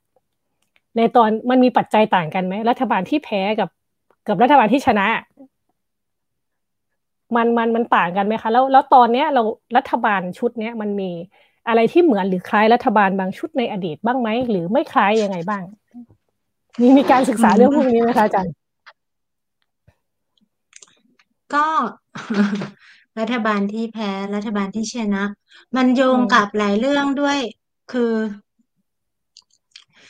มันไปโยงกับตัวทั้งทั้งข้อเรียกร้องของตัวขบวนการด้วยนะคะ ที่มันที่มันเลยทำให้รัฐบาลบางรัฐบาลก็ยังสามารถอยู่ต่อได้อย่างเงี้ยอืแล้วมันมก็เป็นเรื่องความขัดแย้งภายในกลุ่มชนชั้นนำของของประเทศของของการเมืองเองด้วย คือมีหลายปัจจัย แต่ว่าอืมเอ่อ ก็เคยมีคนศึกษาถ้าจำไม่ผิดเหมือนจะเป็นอาจารย์ประจักษ์ที่ก็มองว่าอย่างขบวนการตอน สิบสี่ ตุลา หก ตุกับ หก ตุลาถ้าเปรียบเทียบกันเนี่ย สิบสี่ ตุลาไม่ได้มีข้อเรียกร้องที่มันเป็นการแบบเชิงถอนรากถอนโคนอะแต่ในขณะอืที่ ม หก ตุลาหรือพฤษภาสามเอ่อคนเสื้อแดงปี ห้าสิบสาม เนี่ย มีข้อเรียกร้องในเชิงที่พยายามมีการเปลี่ยนแปลงแบบเชิงถอนรากถอนโคน ระบบอำนาจในสังคม อืทำมให้รัฐเนี่ยมันมีความชอบธรรม หรือว่าใช้อำนาจในการเข้าไปปราบปรามอย่างรุนแรงได้มากกว่า อันนี้ก็อาจจะเป็นปัจจัยหนึ่งที่ทำให้เราเห็นว่า เอ๊ะซึ่งคิดว่าไม่ต่างกับปัจจุบันอ่าการเคลื่อนไหวของกลุ่มนักศึกษาอืมสีตัวเองยังเรียกว่าการเคลื่อนไหวของกลุ่มนักศึกษาเลย การเคลื่อนไหวประชาธิปไตยในช่วงของสองปีเนี้ยนะคะ ที่มีข้อเรียกร้องประเด็นที่ค่อนข้างถอนรากถอนโคน เลยทำให้แรงตอบโต้จากฝ่ายรัฐ ซึ่งฝ่ายรัฐเนี่ยก็อิงอยู่กับระบบอำนาจในสังคมอย่างแนบแน่นอืมามตลอดด้วยเนี่ยนะคะ ค่ะ ตอบโต้อย่างค่อนข้างรุนแรง คิดว่าอืม ปัจจัยมันคงมีสองสามอย่างไปด้วยกันแบบเนี้ยค่ะ อือหือค่ะก็จริงๆก็ยังกลับมาเรื่องเรื่องความชอบธรรมเหมือนเดิมนะคะอาจารย์ อืม อืมใช่ค่ะ ค่ะ โอเคค่ะ เห็นว่าตอนนี้มีคำถามประมาณสองสามคำถามนะคะ เดี๋ยวอีฟจะเข้าช่วงคำถามเลยแล้วกันนะคะอาจารย์ก็ค่ะ อ่าอาจจะรบกวนทีมงานขึ้นขึ้นคำถามให้ท่านผู้ชมได้ได้เห็นด้วยเนาะ โอเคค่ะอ่าคำถามนะคะ คำถามแรกเนาะบอกว่า การชุมนุมแบบไร้แกนนำง่ายต่อการสร้างสถานการณ์หรือว่ามีมือที่สามนะคะ มีแนวทางไหมที่จะสื่อสารระหว่างฝ่ายผู้ชุมนุมไม่ให้ความรุนแรงขยายตัวค่ะ อืม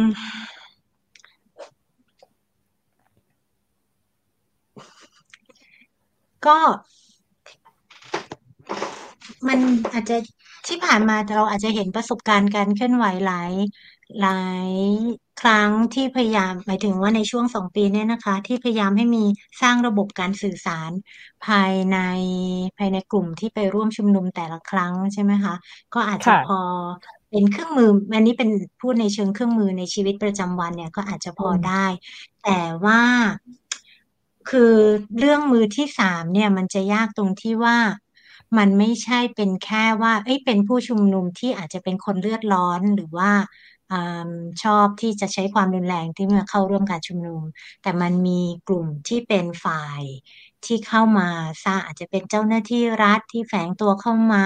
หรือเป็นกลุ่มที่ไม่ได้เห็นด้วยกับการชุมนุม แต่แฝงตัวเข้ามาเพื่อยุยง อันอืเนี้ยม นะคะ เพื่อสร้างสถานการณ์เนี่ย อันเนี้ยในความเป็นจริงก็คงจะจะจัดการยาก ทีนี้มันต่อกับเป็นเป็นกับประเด็นเรื่องการ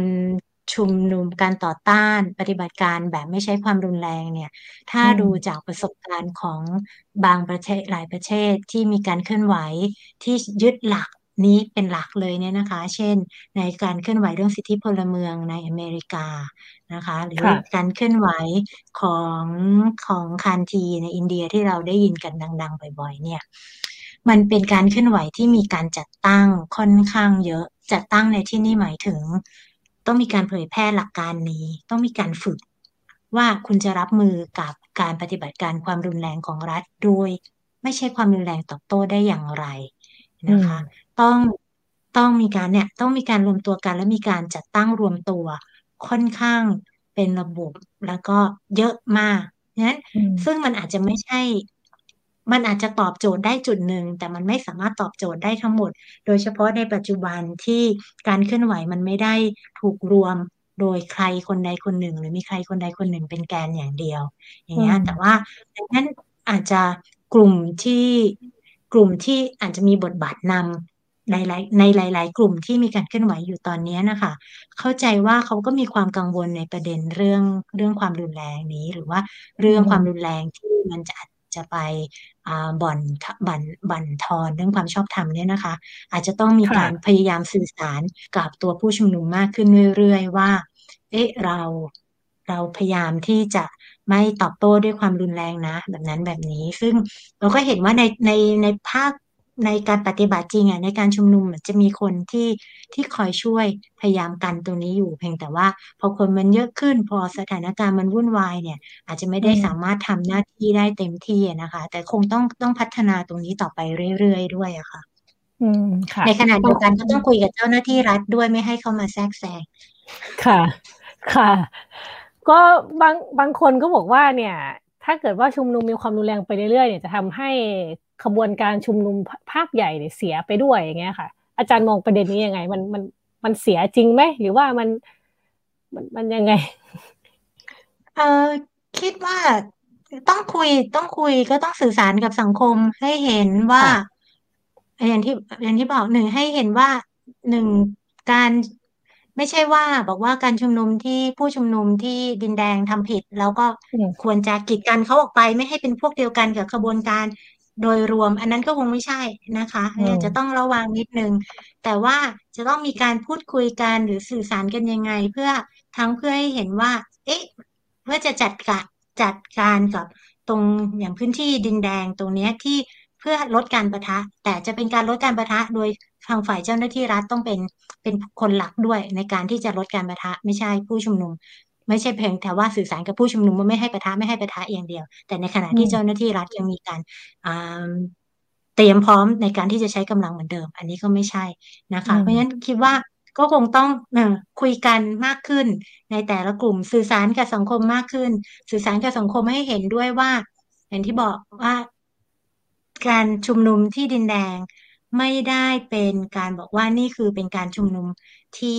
เอ่อใช้ความรุนแรง หรือว่าคนกลุ่มนี้เนี่ยเป็นกลุ่มที่หัวรุนแรงนะคะ จะต้องพยายามช่วยกันทำงานหลาย ๆ ทางอยู่ค่ะ อืมฮึค่ะ โอเคค่ะแล้วคำถามถัดไปนะคะคำถามถัดไปอ่ามีเยาวชนถูกจับกลุ่มในม็อบดินแดงเป็นจำนวนมากนะคะ หลักการในการรับมือผู้ประท้วงที่เป็นเยาวชนเนี่ย จริง ๆ ควรมีหลักการอย่างไรคะ อันนี้เป็นตัวเลขที่ค่อนข้างน่าตกใจนะคะที่แต่ละวันทุกวันเนี่ยเห็นบางวันผู้ชุมนุมที่ถูกจับจากเหตุการณ์ที่ดินแดงเนี่ยประมาณเป็นครึ่งหนึ่งเกินหรือว่าเกินครึ่งเป็นเยาวชนแล้วก็เคยมีจำตำแหน่งไม่ได้แต่มีตำรวจที่เคยออกมาเจ้าหน้าที่ตำรวจที่เคยออกมาบอกว่าจะเอาผิดพ่อแม่ในฐานะที่ไม่ดูแลลูกเนี่ยนะคะอันเนี้ยก็อ่าก็เป็นเรื่องคือหนึ่งเป็นเรื่องที่เป็นปัญหาเป็นไม่ใช่เป็นปัญหาแต่ว่าเป็นเป็นกรณีเป็นประเด็นที่มีการพูดคุยกันค่อนข้างเยอะว่าอ่าเด็กมีมีเด็กมีเยาวชนที่มาร่วมชุมนุมนะคะพวกเขาก็ควรจะต้องได้รับการดูแลให้ความปลอดภัยเป็นพิเศษความช่วยเหลือจากในกลุ่มผู้ชุมนุมด้วยกันเองการให้การดูแลการคุ้มครองจากในกลุ่มผู้ชุมนุมด้วยกันเองซึ่งก็เห็นมีบางองค์กรที่จะเอาเอาโบไปผูกให้หรือไปติดเครื่องหมายเพื่อให้เห็นว่าคนเนี้ยเป็นเด็กอายุต่ำกว่าสิบแปดนะเพื่อที่ทั้งผู้ชุมนุมจะได้ช่วยเหลือกันรวมถึงเจ้าหน้าที่ตำรวจเนี่ยก็จะได้อ่า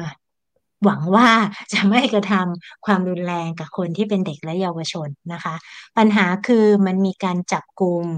มีการทำร้ายซึ่งหลายครั้งเนี่ยผู้ที่ถูกจับกุมถูกทำร้ายเนี่ยเป็นเด็กและเยาวชนซึ่งถามว่าคือคือเจ้าหน้าที่ก็คนเด็กเหล่านี้ไม่ควรจะถูกจับนะคะถ้าถึงเขาเป็น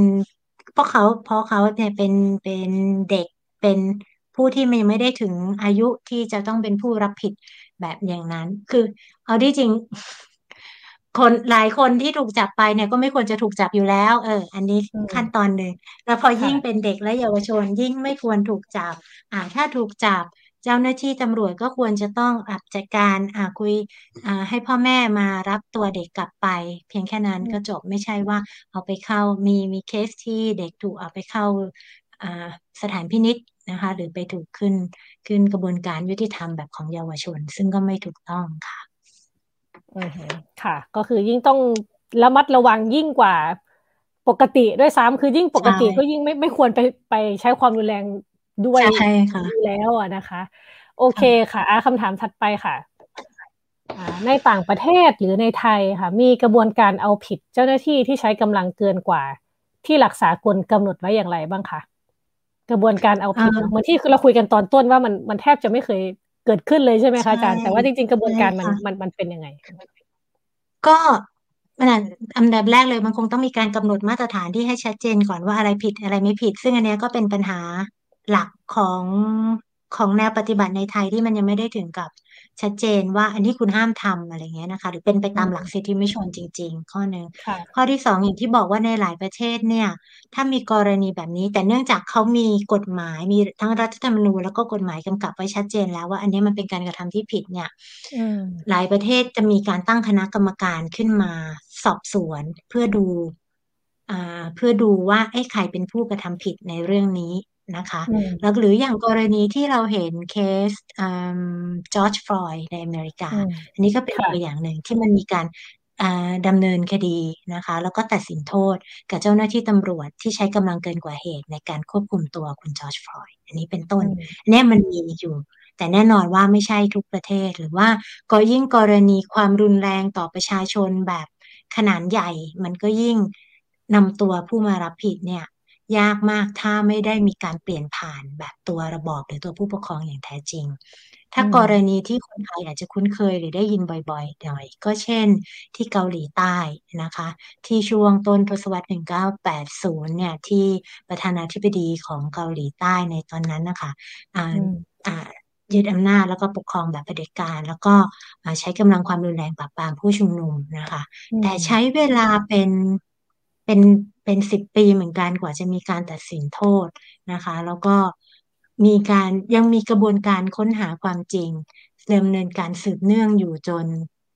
ประมาณยี่สิบ สามสิบปีละสิก็อย่างกรณีที่เกิดขึ้นที่เมืองกวางจูของของเกาหลีใต้อย่างเงี้ยค่ะเมื่อปีที่แล้วปีสองปีที่ผ่านมายังเพิ่งมีการพูดคุยกันเรื่องการใช้เฮลิคอปเตอร์ยิงประชาชนอยู่คือกระบวนการเนี่ยทั้งการเอาผิดการค้นหาความจริงพวกนี้มันต้องดำเนินการไปคู่ๆกันซึ่งอย่างที่บอกอย่างในรัฐไทยเนี่ยกรณีความรุนแรงขนาดใหญ่เนี่ย กระบวนการค้นหาความจริงยังแทบไม่เกิดขึ้นด้วยซ้ำไปนะคะไปเน้นเพียงแค่การปรองดองงั้นการเอาผิดมันก็เลยยิ่งแทบไม่เกิดขึ้นด้วยอะค่ะอืมค่ะกระบวนการค้นหาความจริงที่อาจารย์พูดถึงเนี่ยเราจะสามารถทำให้เกิดขึ้นในไทยได้ยังไงบ้างคะเราเราต้องสเต็ปแรกในการนำไปสู่กระบวนการค้นหาความจริงที่ว่าเนี่ยก็คง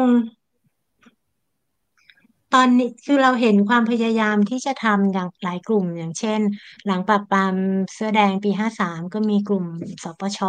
อ่าจำชื่อเต็มทั้งหมดไม่ได้ที่ทำเรื่องบันทึกข้อมูลค่ะเริ่มแรกเราต้องทำเรื่องงานการการบันทึกข้อมูลหรือแต่ว่าไม่ได้หมายความว่าถ้าไม่ได้ทำนะตอนนั้นแล้วแล้วจะทำไม่ได้สิ่งที่เราเห็นจากกรณีหกตุลานะคะที่ในช่วงไม่กี่ปีมาเนี้ยที่มีการพยายามรวบรวมหลักฐาน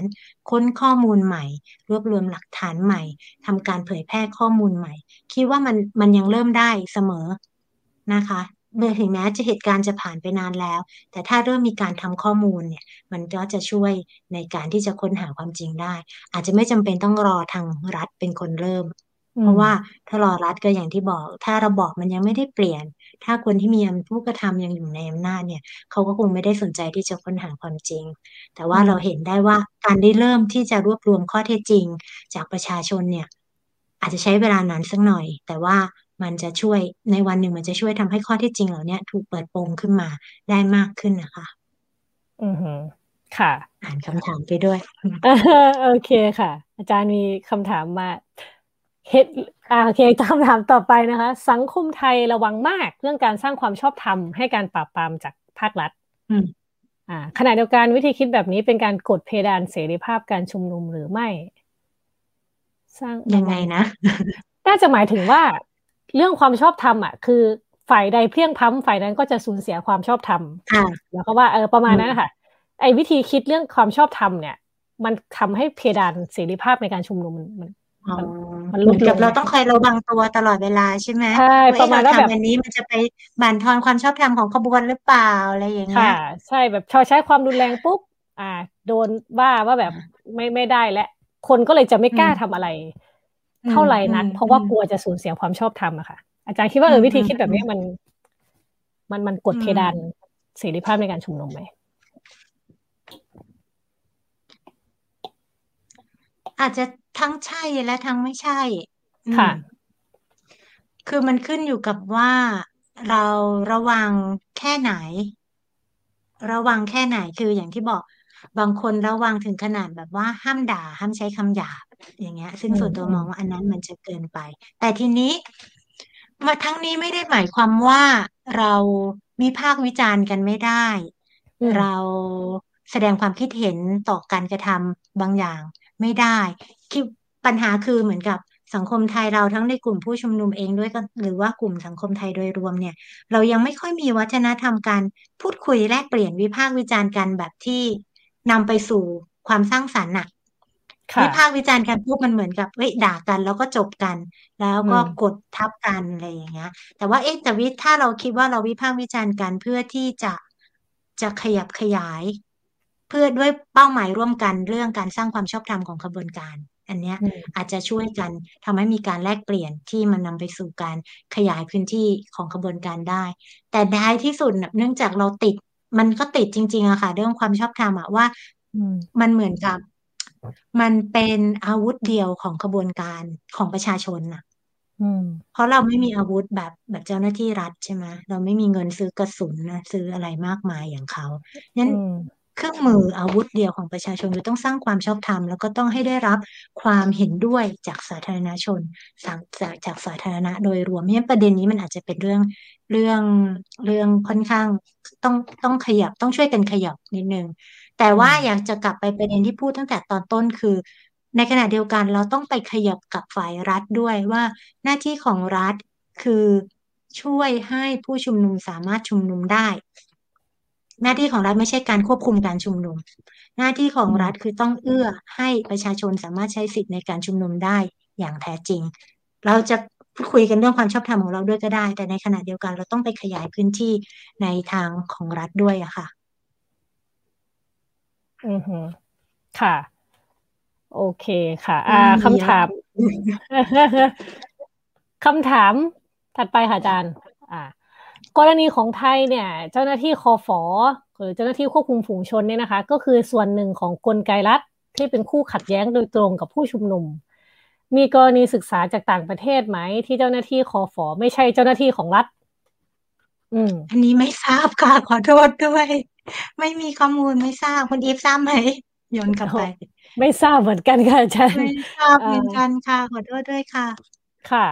ทีนี้อีฟอีฟอาจจะขอถามต่อจากคำถามเมื่อกี้นิดนึงบิดคำถามตอนท้ายเนาะก็คือว่าในเมื่อคฟเนี่ยเป็นคล้ายๆเป็นเป็นเจ้าหน้าที่รัฐก็คือเป็นฝ่ายเดียวกันกับรัฐซึ่งผู้ชุมนุมเนี่ยออกมาประท้วงต่อต้านรัฐพอมันเป็นแบบเนี้ยมันเหมือนกับอ่าเรากำลังก็ย้อนกลับไปตอนต้นที่เราคุยกันนะคะอาจารย์ว่าเหมือนเรากำลังต่อสู้กับสิ่งที่ใหญ่กว่าเรามากนะคะคือมีทั้งอาวุธมีทั้งงบประมาณในการจัดสรรคนต่างๆนะคะพอมันเป็นแบบนี้แล้วเนี่ยไอสิทธิการชุมนุมที่เราบอกว่าประชาชนพึงมีเนี่ยควรจะทำได้เนี่ยแล้วมันไม่ขัดแย้งกันเองค่ะในในประเทศที่มันไม่ได้เป็นประชาธิปไตยเต็มใบอย่างไทยเนาะในความหมายที่ว่าเออพอมันเป็นแบบนี้ก็ยิ่งเหมือนกับก็วนกลับไปเรื่องงูกินหางว่าเออเราเราต่อต้านรัฐรัฐก็มาใช้คนของรัฐในการปราบปรามประชาชนอย่างเงี้ยค่ะประเด็นพวกนี้เราเราต้องตีเราต้องตีโจทย์ยังไงแล้วเออมันมันย้อนกลับไปที่ชื่อเรื่องตอนเราเลยว่าคืออำนาจรัฐความรุนแรงเนี่ยบนความเคลื่อนไหวของม็อบประชาชนมันมันเป็นสิ่งที่ดูดูดูย้อนแย้งในตัวเองกันเหมือนกันอืมใช่ค่ะเราตีโจทย์พวกนี้ยังไงอาจารย์อย่างที่บอกว่าเอ๊ะตอนพอทำคิดไปคิดมาก็เริ่มก็คิดเป็นประเด็นแบบที่คุณอีฟว่าเมื่อกี้ว่าเฮ้ยท้ายที่สุดเรากำลังพูดถึงการต่อต้านอ่ารัฐในรัฐที่มันควรจะต้องมีความเป็นประชาธิปไตยอะไรอยู่สักสักหน่อยน่ะถ้ามันไม่มีเลยมันไม่รู้เราจะใช้กรอบอะไรในการคุยใช่ไหมเพราะรัฐมันก็ไม่จะไม่สนใจสิทธิมนุษยชนหรืออะไรเลยทั้งนั้นแต่ทีนี้อ่ะอีกอีกอาจจะอีกกรอบนึงที่เราจะมองได้ก็คือในกลุ่มคนที่ศึกษาเรื่องปฏิบัติการไม่ใช้ความรุนแรงอะค่ะในฐานะที่เป็นเครื่องมือต่อต้านขัดขืนเนี่ยเขาก็ส่วนหนึ่งคือเขาศึกษามันในฐานะการต่อต้านขัดขืนรัฐที่เป็นเผด็จการค่ะอันนี้จะไม่ได้มามองจากกรอบเรื่องสิทธิเสรีภาพในการชุมนุมแล้วแต่จะมองจากกรอบเรื่องว่าเราต้องต่อต้านขัดขืนรัฐที่เป็นเผด็จการนะคะและก็พบว่าไอ้เครื่องมือปฏิบัติการแบบไม่ใช้ความรุนแรงเนี่ยมันเป็นเครื่องมือที่ค่อนข้างจะใช้ได้ผลเพราะว่ากลับไปโจทย์เรื่องสงครามความชอบธรรมอีกค่ะเพราะว่าปฏิบัติการที่ไม่ใช้ความรุนแรงมันพบว่ามันสร้างความชอบธรรมให้ขบวนการเคลื่อนไหวได้มากกว่าและลดทอนความชอบธรรมของรัฐเผด็จการได้มากกว่าคราวนี้ถ้าเรามองมองประเด็นนี้จากกรอบเรื่องนี้เนี่ยแล้วเราจะไม่ได้อาจจะไม่ได้เป็นเน้นเรื่องว่าอันนี้เป็นสิทธิเสรีภาพในการชุมนุมหรือเปล่าแต่เราจะดูว่าปฏิบัติการแบบไหนที่มันท้าทายอำนาจรัฐท้าทายความรุนแรงที่รัฐใช้ท้าทายเป็นกิจกรรมเชิงสัญลักษณ์ศาสตร์สีกลับไปเรื่องศาสตร์สีอีกนะคะหรือล้อเลียนด่าพวกนี้มันเป็นตัวที่ปฏิบัติการที่ไม่ใช้ความรุนแรงแล้วก็เป็นการท้าทายอำนาจรัฐท้าทายความศักดิ์สิทธิ์ของรัฐไม่ว่าจะเป็นรัฐเผด็จการหรือรัฐประชาธิปไตยอันนี้ก็จะต้องเปลี่ยนเปลี่ยนกรอบเปลี่ยนกรอบในการมองนิดหนึ่งแต่ท้ายที่สุดมันมันก็ต้องไปโยงถึงอ่ะเราก็ต้องส่งเสริมให้สิทธิในการชุมนุมอะไรเงี้ยมันได้รับการคุ้มครองด้วยคู่ๆไปค่ะอือฮึค่ะถ้าเกิดชวนอาจารย์มองไปที่ประเทศบ้านใกล้เรือนเคียงนะคะอย่างพม่าเนี่ยประชาชนก็เรียกว่าจริงถือปืนถือปืนขึ้นมาสู้สู้กับรัฐบาลทหารเลยนะคะซึ่งไม่แน่ใจว่าเรื่องนี้อาจารย์อาจได้ได้ศึกษาหรือเปล่าว่าเขาพูดเรื่องสิทธิมนุษยชนกันในการในการต่อสู้กันกันไหมหรือแบบเออสันติวิธียังต้องมาแบบโอ้พ่นสีแล้วแบบรับไม่ได้กันอะไรเงี้ยคือคือมันข้ามไปอีกสเต็ปหนึ่งแล้วเหมือนกันเนาะแต่ว่าแต่ว่าพม่าเองก็มีรูปแบบเฉพาะคืออำนาจของทหารนี่แทบจะกินไปทั้งประเทศโดยที่ไม่ได้ไม่ได้มีความพยายามจะจะเจรจาด้วยสันติอะไรนะคะใช่ค่ะเราเราจะดูเรียกว่าเฉดเฉดของ คู่ต่อสู้อ่ะความรุนแรงเฉดของสิทธิมนุษยชนสิทธิของเฉดของสันติวิธีพวกนี้ค่ะอาจารย์อาจจะพูดเรื่องพม่านิดนึงคือใช่หลายในหลายเมืองประชาชนพม่าจับอาวุธลุกขึ้นสู้แต่ว่าเห็นคดีก็มีนักศึกษาเป็นคนพม่าหลายคนนะคะแล้วก็ก็คุยกับพวกเขาหรือว่าทำอบรมให้กลุ่มนักศึกษาพม่าที่ตอนนี้มหาลัยเขาปิดถูกปิดไปอย่างเงี้ยเขาก็รวมกลุ่มกันจัดการศึกษาเองเขารู้สึกเห็นความจิตใจอันเด็ดเดี่ยวของพวกเขามากเพราะว่าเขาคือผ่านการปกครองที่ทหารพม่าเป็นเผด็จการแบบสมบูรณ์เนี่ยอยู่หลายสิบปีนะคะแต่ว่าในขณะเดียวกันเราก็รู้สึกว่าโหมันจะอย่างที่คุณอีฟว่าทหารพม่ามันคุมเลยมันคุมเลยทุกอย่างเนี่ยท้ายที่สุดก็คงตั้งมั่นไว้กองกำลังของประชาชนน่ะตั้งมั่นไว้ไม่ได้นานหลายเห็นหลายเมืองก็มีที่เขาก็บอกว่าเขาคิดว่าเขาจะอยู่อย่างเงี้ยได้อีกไม่นานหรอกเพราะว่าพอมันรับมือไม่ไหวประชาชนมันไม่มีทรัพยากรอะไรที่จะไปสู้กับทหารที่ที่เติบคุมอำนาจเบ็ดเสร็จมาหลายสิบปีอะนะคะอันนี้ก็อาจจะเป็นก็หวังว่าประเทศไทยเราคงจะไม่ไปถึงจุดนั้นที่ประชาชนรู้สึกว่ามันไม่มีทางเลือกอะไรอีกแล้วที่จะนอกจากการจับอาวุธขึ้นมาสู้เนาะและอีกประเด็นหนึ่งที่คุณอีฟถามคืออะไรนะขอโทษทีค่ะก็นี่แหละก็คือเรื่องเรื่องเฉดของเวลาเวลาเรามองเรื่องสิทธิของผู้ชุมนุมอะค่ะในประเทศที่ประชาธิปไตยเขาอย่างรากแข็งแรงเนี่ย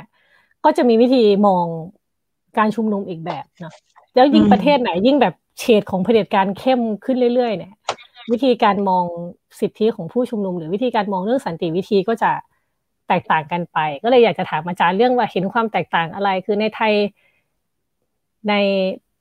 พม่าหรือว่าประเทศที่ประชาธิปไตยแข็งแรงแล้วอะไรเงี้ยเผื่ออาจารย์อยากจะเปรียบเทียบให้เห็นภาพอะค่ะก็คิดว่าคิดว่าของไทยก็คงก็คงคือรัฐไทยอ่ะมันเป็นแบบณตอนเนี้ยมันกึ่งๆใช่ไหมมันจะเผด็จการก็ไม่ได้เผด็จการแบบที่เห็นชัดเจนแบบไปเข็นฆ่าประชาชนกันเห็นๆซึ่งอันนี้น่ากลัวกว่าเรารู้สึกว่าก็เหตุผลนึงอย่างเช่นที่พม่าคนลุกออกมาต่อสู้เพราะเขาเห็นชัดเจนว่าทหารพม่ามันฆ่าคนแบบเข็นฆ่ามายังไงแต่รัฐไทยมันแยบยลกว่านั้นปกครองด้วยอำนาจที่มันนอกเหนือจากแค่ที่เห็นเราเห็นจับผู้ชุมนุมเข้าไปเพราะฉะนั้นเนี่ยถ้าเราจะมองแว่นของการต่อต้านขัดขืนตรงนี้ก็คงจะต้องมันก็ต้องมีเฉดที่มันไม่ใช่เพียงแค่การต่อสู้หนึ่งมันไม่ใช่การต่อสู้กับรัฐเผด็จการแบบเต็มรูปแบบและการไม่ไม่ใช่การต่อสู้เพียงแค่เป็นเรื่องการใช้สิทธิในการชุมนุมประท้วงหรือการแสดงความคิดเห็นแต่มันเป็นการต่อสู้ที่ตั้งคำถามกับระบบอำนาจที่มันเป็นไปอยู่ในสังคมไทยคือจริงๆถึงมองว่าการต่อสู้สองปีที่ผ่านมาเนี่ยเป็นการต่อสู้ที่ค่อนข้างถอนรากถอนโคนแต่ไม่ใช่ถอนรากถอนโคนแบบจับอาวุธขึ้นมาสู้แต่เป็นการถอนรากถอนโคนแบบตั้งคำถามถึงฐานของอำนาจของระบอบต่างๆในสังคมซึ่งถ้าจะจัดเฉดมันก็จะเป็นเฉดเนี่ยการต่อต้านขัดขืนอำนาจรัฐแบบค่อนข้างถอนรากถอนโคนทีเดียวค่ะอือฮึค่ะโอเคค่ะแล้วเดี๋ยวเรามากันที่คำถามสุดท้ายนะคะส่วนตัวอาจารย์มองเห็นความหวังแค่ไหนเรื่องการเอาผิดผู้สั่งปราบปรามจนมีผู้เสียชีวิตจากการชุมนุมในอดีตอ๋อในอดีตใช่ไหมคะในอดีตแล้วก็อาจจะปัจจุบันนี้ด้วยค่ะอาจารย์เพราะว่าถ้าคิดถึงปัจจุบันเนี่ยจะคิดถึงความพยายามของหลายกลุ่มที่พยายามบันทึกข้อมูลเรื่องพวกนี้ที่เกิดขึ้นนะคะไม่ว่าจะเป็นเช่นไอลอศูนย์ทนายความเพื่อสิทธิมนุษยชนที่เขาบันทึกข้อมูลพวกนี้เอาไว้เพราะว่าเขาเชื่อว่าวันหนึ่งมันจะเอาผิดได้มันไม่ใช่แค่บันทึกข้อมูลเพื่อให้รู้ว่ามีการละเมิดขึ้นแต่วันหนึ่งข้อมูลพวกนี้มันจะต้องถูกเอามาใช้เอาผิดนี่พูดถึงสถานการณ์ปัจจุบันส่วนในอดีตยังอาจจะยากอยู่ค่ะอาจจะไม่ได้เกิดขึ้นภายในปีสองปีนี้แน่ๆเพราะว่าอ่าอย่างที่บอกว่าตัวอำนาจผู้กระทำการเนี่ยยังยังลอยไปลอยมาอยู่ในองคาพยพของสังคมไทยแล้วหลายเรื่องมันยังไม่มีการชำระประวัติประวัติศาสตร์ที่มันชัดเจนนะคะอย่างเอากรณีที่เพิ่งเกิดขึ้นปีห้าสามเนี่ยเช่นผูกศพวัดประชุมหรือคนที่เสียชีวิตมีทั้งๆ ที่หลายเคสเนี่ยศาลมีคำสั่งเอาไว้แล้วว่าเสียชีวิตจาก จากเจ้าหน้าที่ตำรวจเอ้ยเสียชีวิตจากเจ้าหน้าที่ทหารเป็นต้น แต่คนก็ยังไม่เชื่อ คือมันไม่ใช่เพียงแค่การสู้ด้วยข้อเท็จจริงอย่างเดียว อืมันมเป็นการสู้การบนเรื่องเอ่อความรับรู้ทัศนคติอคติด้วยอย่างเงี้ย เพราะฉะนั้นมันอาจจะต้องใช้เวลาอยู่นิดนึงค่ะ แต่ตอนนี้อยู่างที่ทำได้อาจจะเป็นเนี่ยการทำรวบทำข้อมูลเอาไว้ ให้มันให้มันแน่นหนาที่จะเอาไว้ใช้ มีความหวังแค่ไหน คือคิดว่ามันต้องหวังเพราะไม่อย่างนั้นเราจะรู้สึกว่างั้นเราไม่ต้องทำหรอกเราจะแพ้ถ้าอืคงม ต้องหวังค่ะ แต่ว่ามันคงไม่ได้เกิดขึ้นเร็วๆนี้ อืมค่ะ อ่าเดี๋ยวอีฟอีฟมีแถมคำถามสุดท้ายทิ้งท้ายถานะมคะ อีกเมื่อเหรอ เมื่อกี้เป็น เมื่อกี้เป็นความหวังว่าด้วยเรื่องเอาผิดผู้สั่งปราบปรามอืมเนาะค่ะ อ่า อันนี้ถามความหวังในการต่อสู้กับรัฐบาล เพื่อหวังว่าจะเปลี่ยนแปลงสังคมให้ดีขึ้นนะคะ คือก็มีหลายหลายประเด็นข้อเรียกร้องของกลุ่มผู้ชุมนุมนะคะ ทั้งประเด็นเรื่องแก้รัฐธรรมนูญนะคะ เรื่องอ่าปฏิรูปสถาบันพระมหากษัตริย์นะคะ แล้วก็อ่ามีการอ่าเรียกร้องให้รัฐบาลยุบสภาให้ประยุทธ์ลาออกแบบนี้นะคะ อาจารย์อาจารย์คิดว่าข้อเรียกร้องต่างๆ เหล่าเนี้ยอ่ามันมีโอกาสที่จะได้รับการรับฟัง แล้วก็นำไปสู่การปฏิรูปเปลี่ยนแปลงแก้ไขมากน้อยแค่ไหนคะ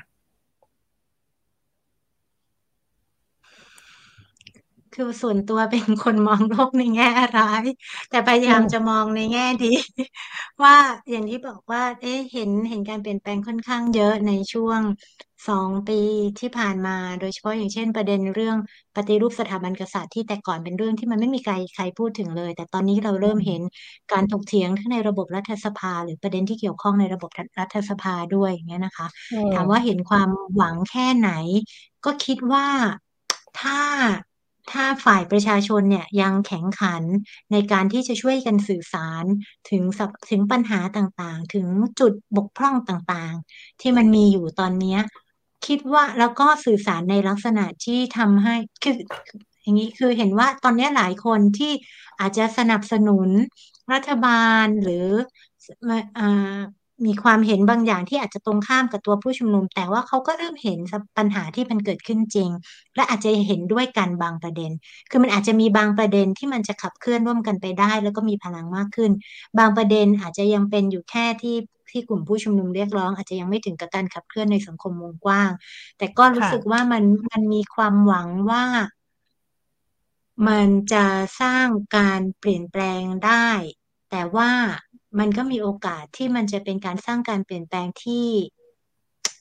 ที่มีการสูญเสียไปด้วยอะค่ะ คือถ้าอืท่ามทีของรัฐเนี่ยยังแข็งกร้าวแบบเนี้ย โอกาสที่มันจะมีการความรุนแรงเกิดขึ้นมันก็เป็นไปได้ เพราะฉะนั้นคิดว่า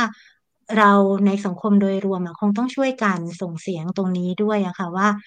เราทุกคนเนี่ยเราต้องการการเปลี่ยนแปลง เพราะเราเห็นเราหวังดีเราปรารถนาดีต่อสังคมไทย แล้วเราจะช่วยร่วมมือกันยังไง ที่จะนำไปสู่การเปลี่ยนแปลงนั้น โดยที่ไม่มีความรุนแรง แล้วก็ถ้าเห็นความรุนแรงเห็นการใช้ความรุนแรงของรัฐเนี่ย ต้องช่วยกันบอก ต้องช่วยกันพูดออกมา เพื่อที่เราเชื่อว่ารัฐเขาก็ฟังอ่ะนะค่ะ เหมือนที่ที่มีการพูดกันว่าสังคมนี้เคลื่อนด้วยการด่า แล้วอืถ้าเราม ด่า เยอะๆเขาก็ต้องชะงักบ้างล่ะค่ะ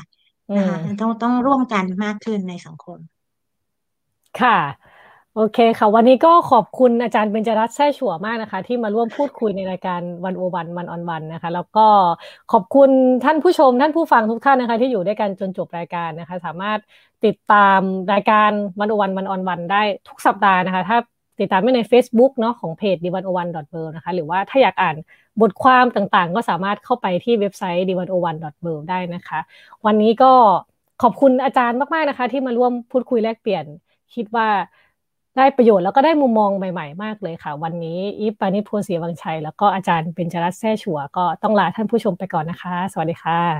ขอบคุณค่ะ สวัสดีสค่ะวัสดีค่ะ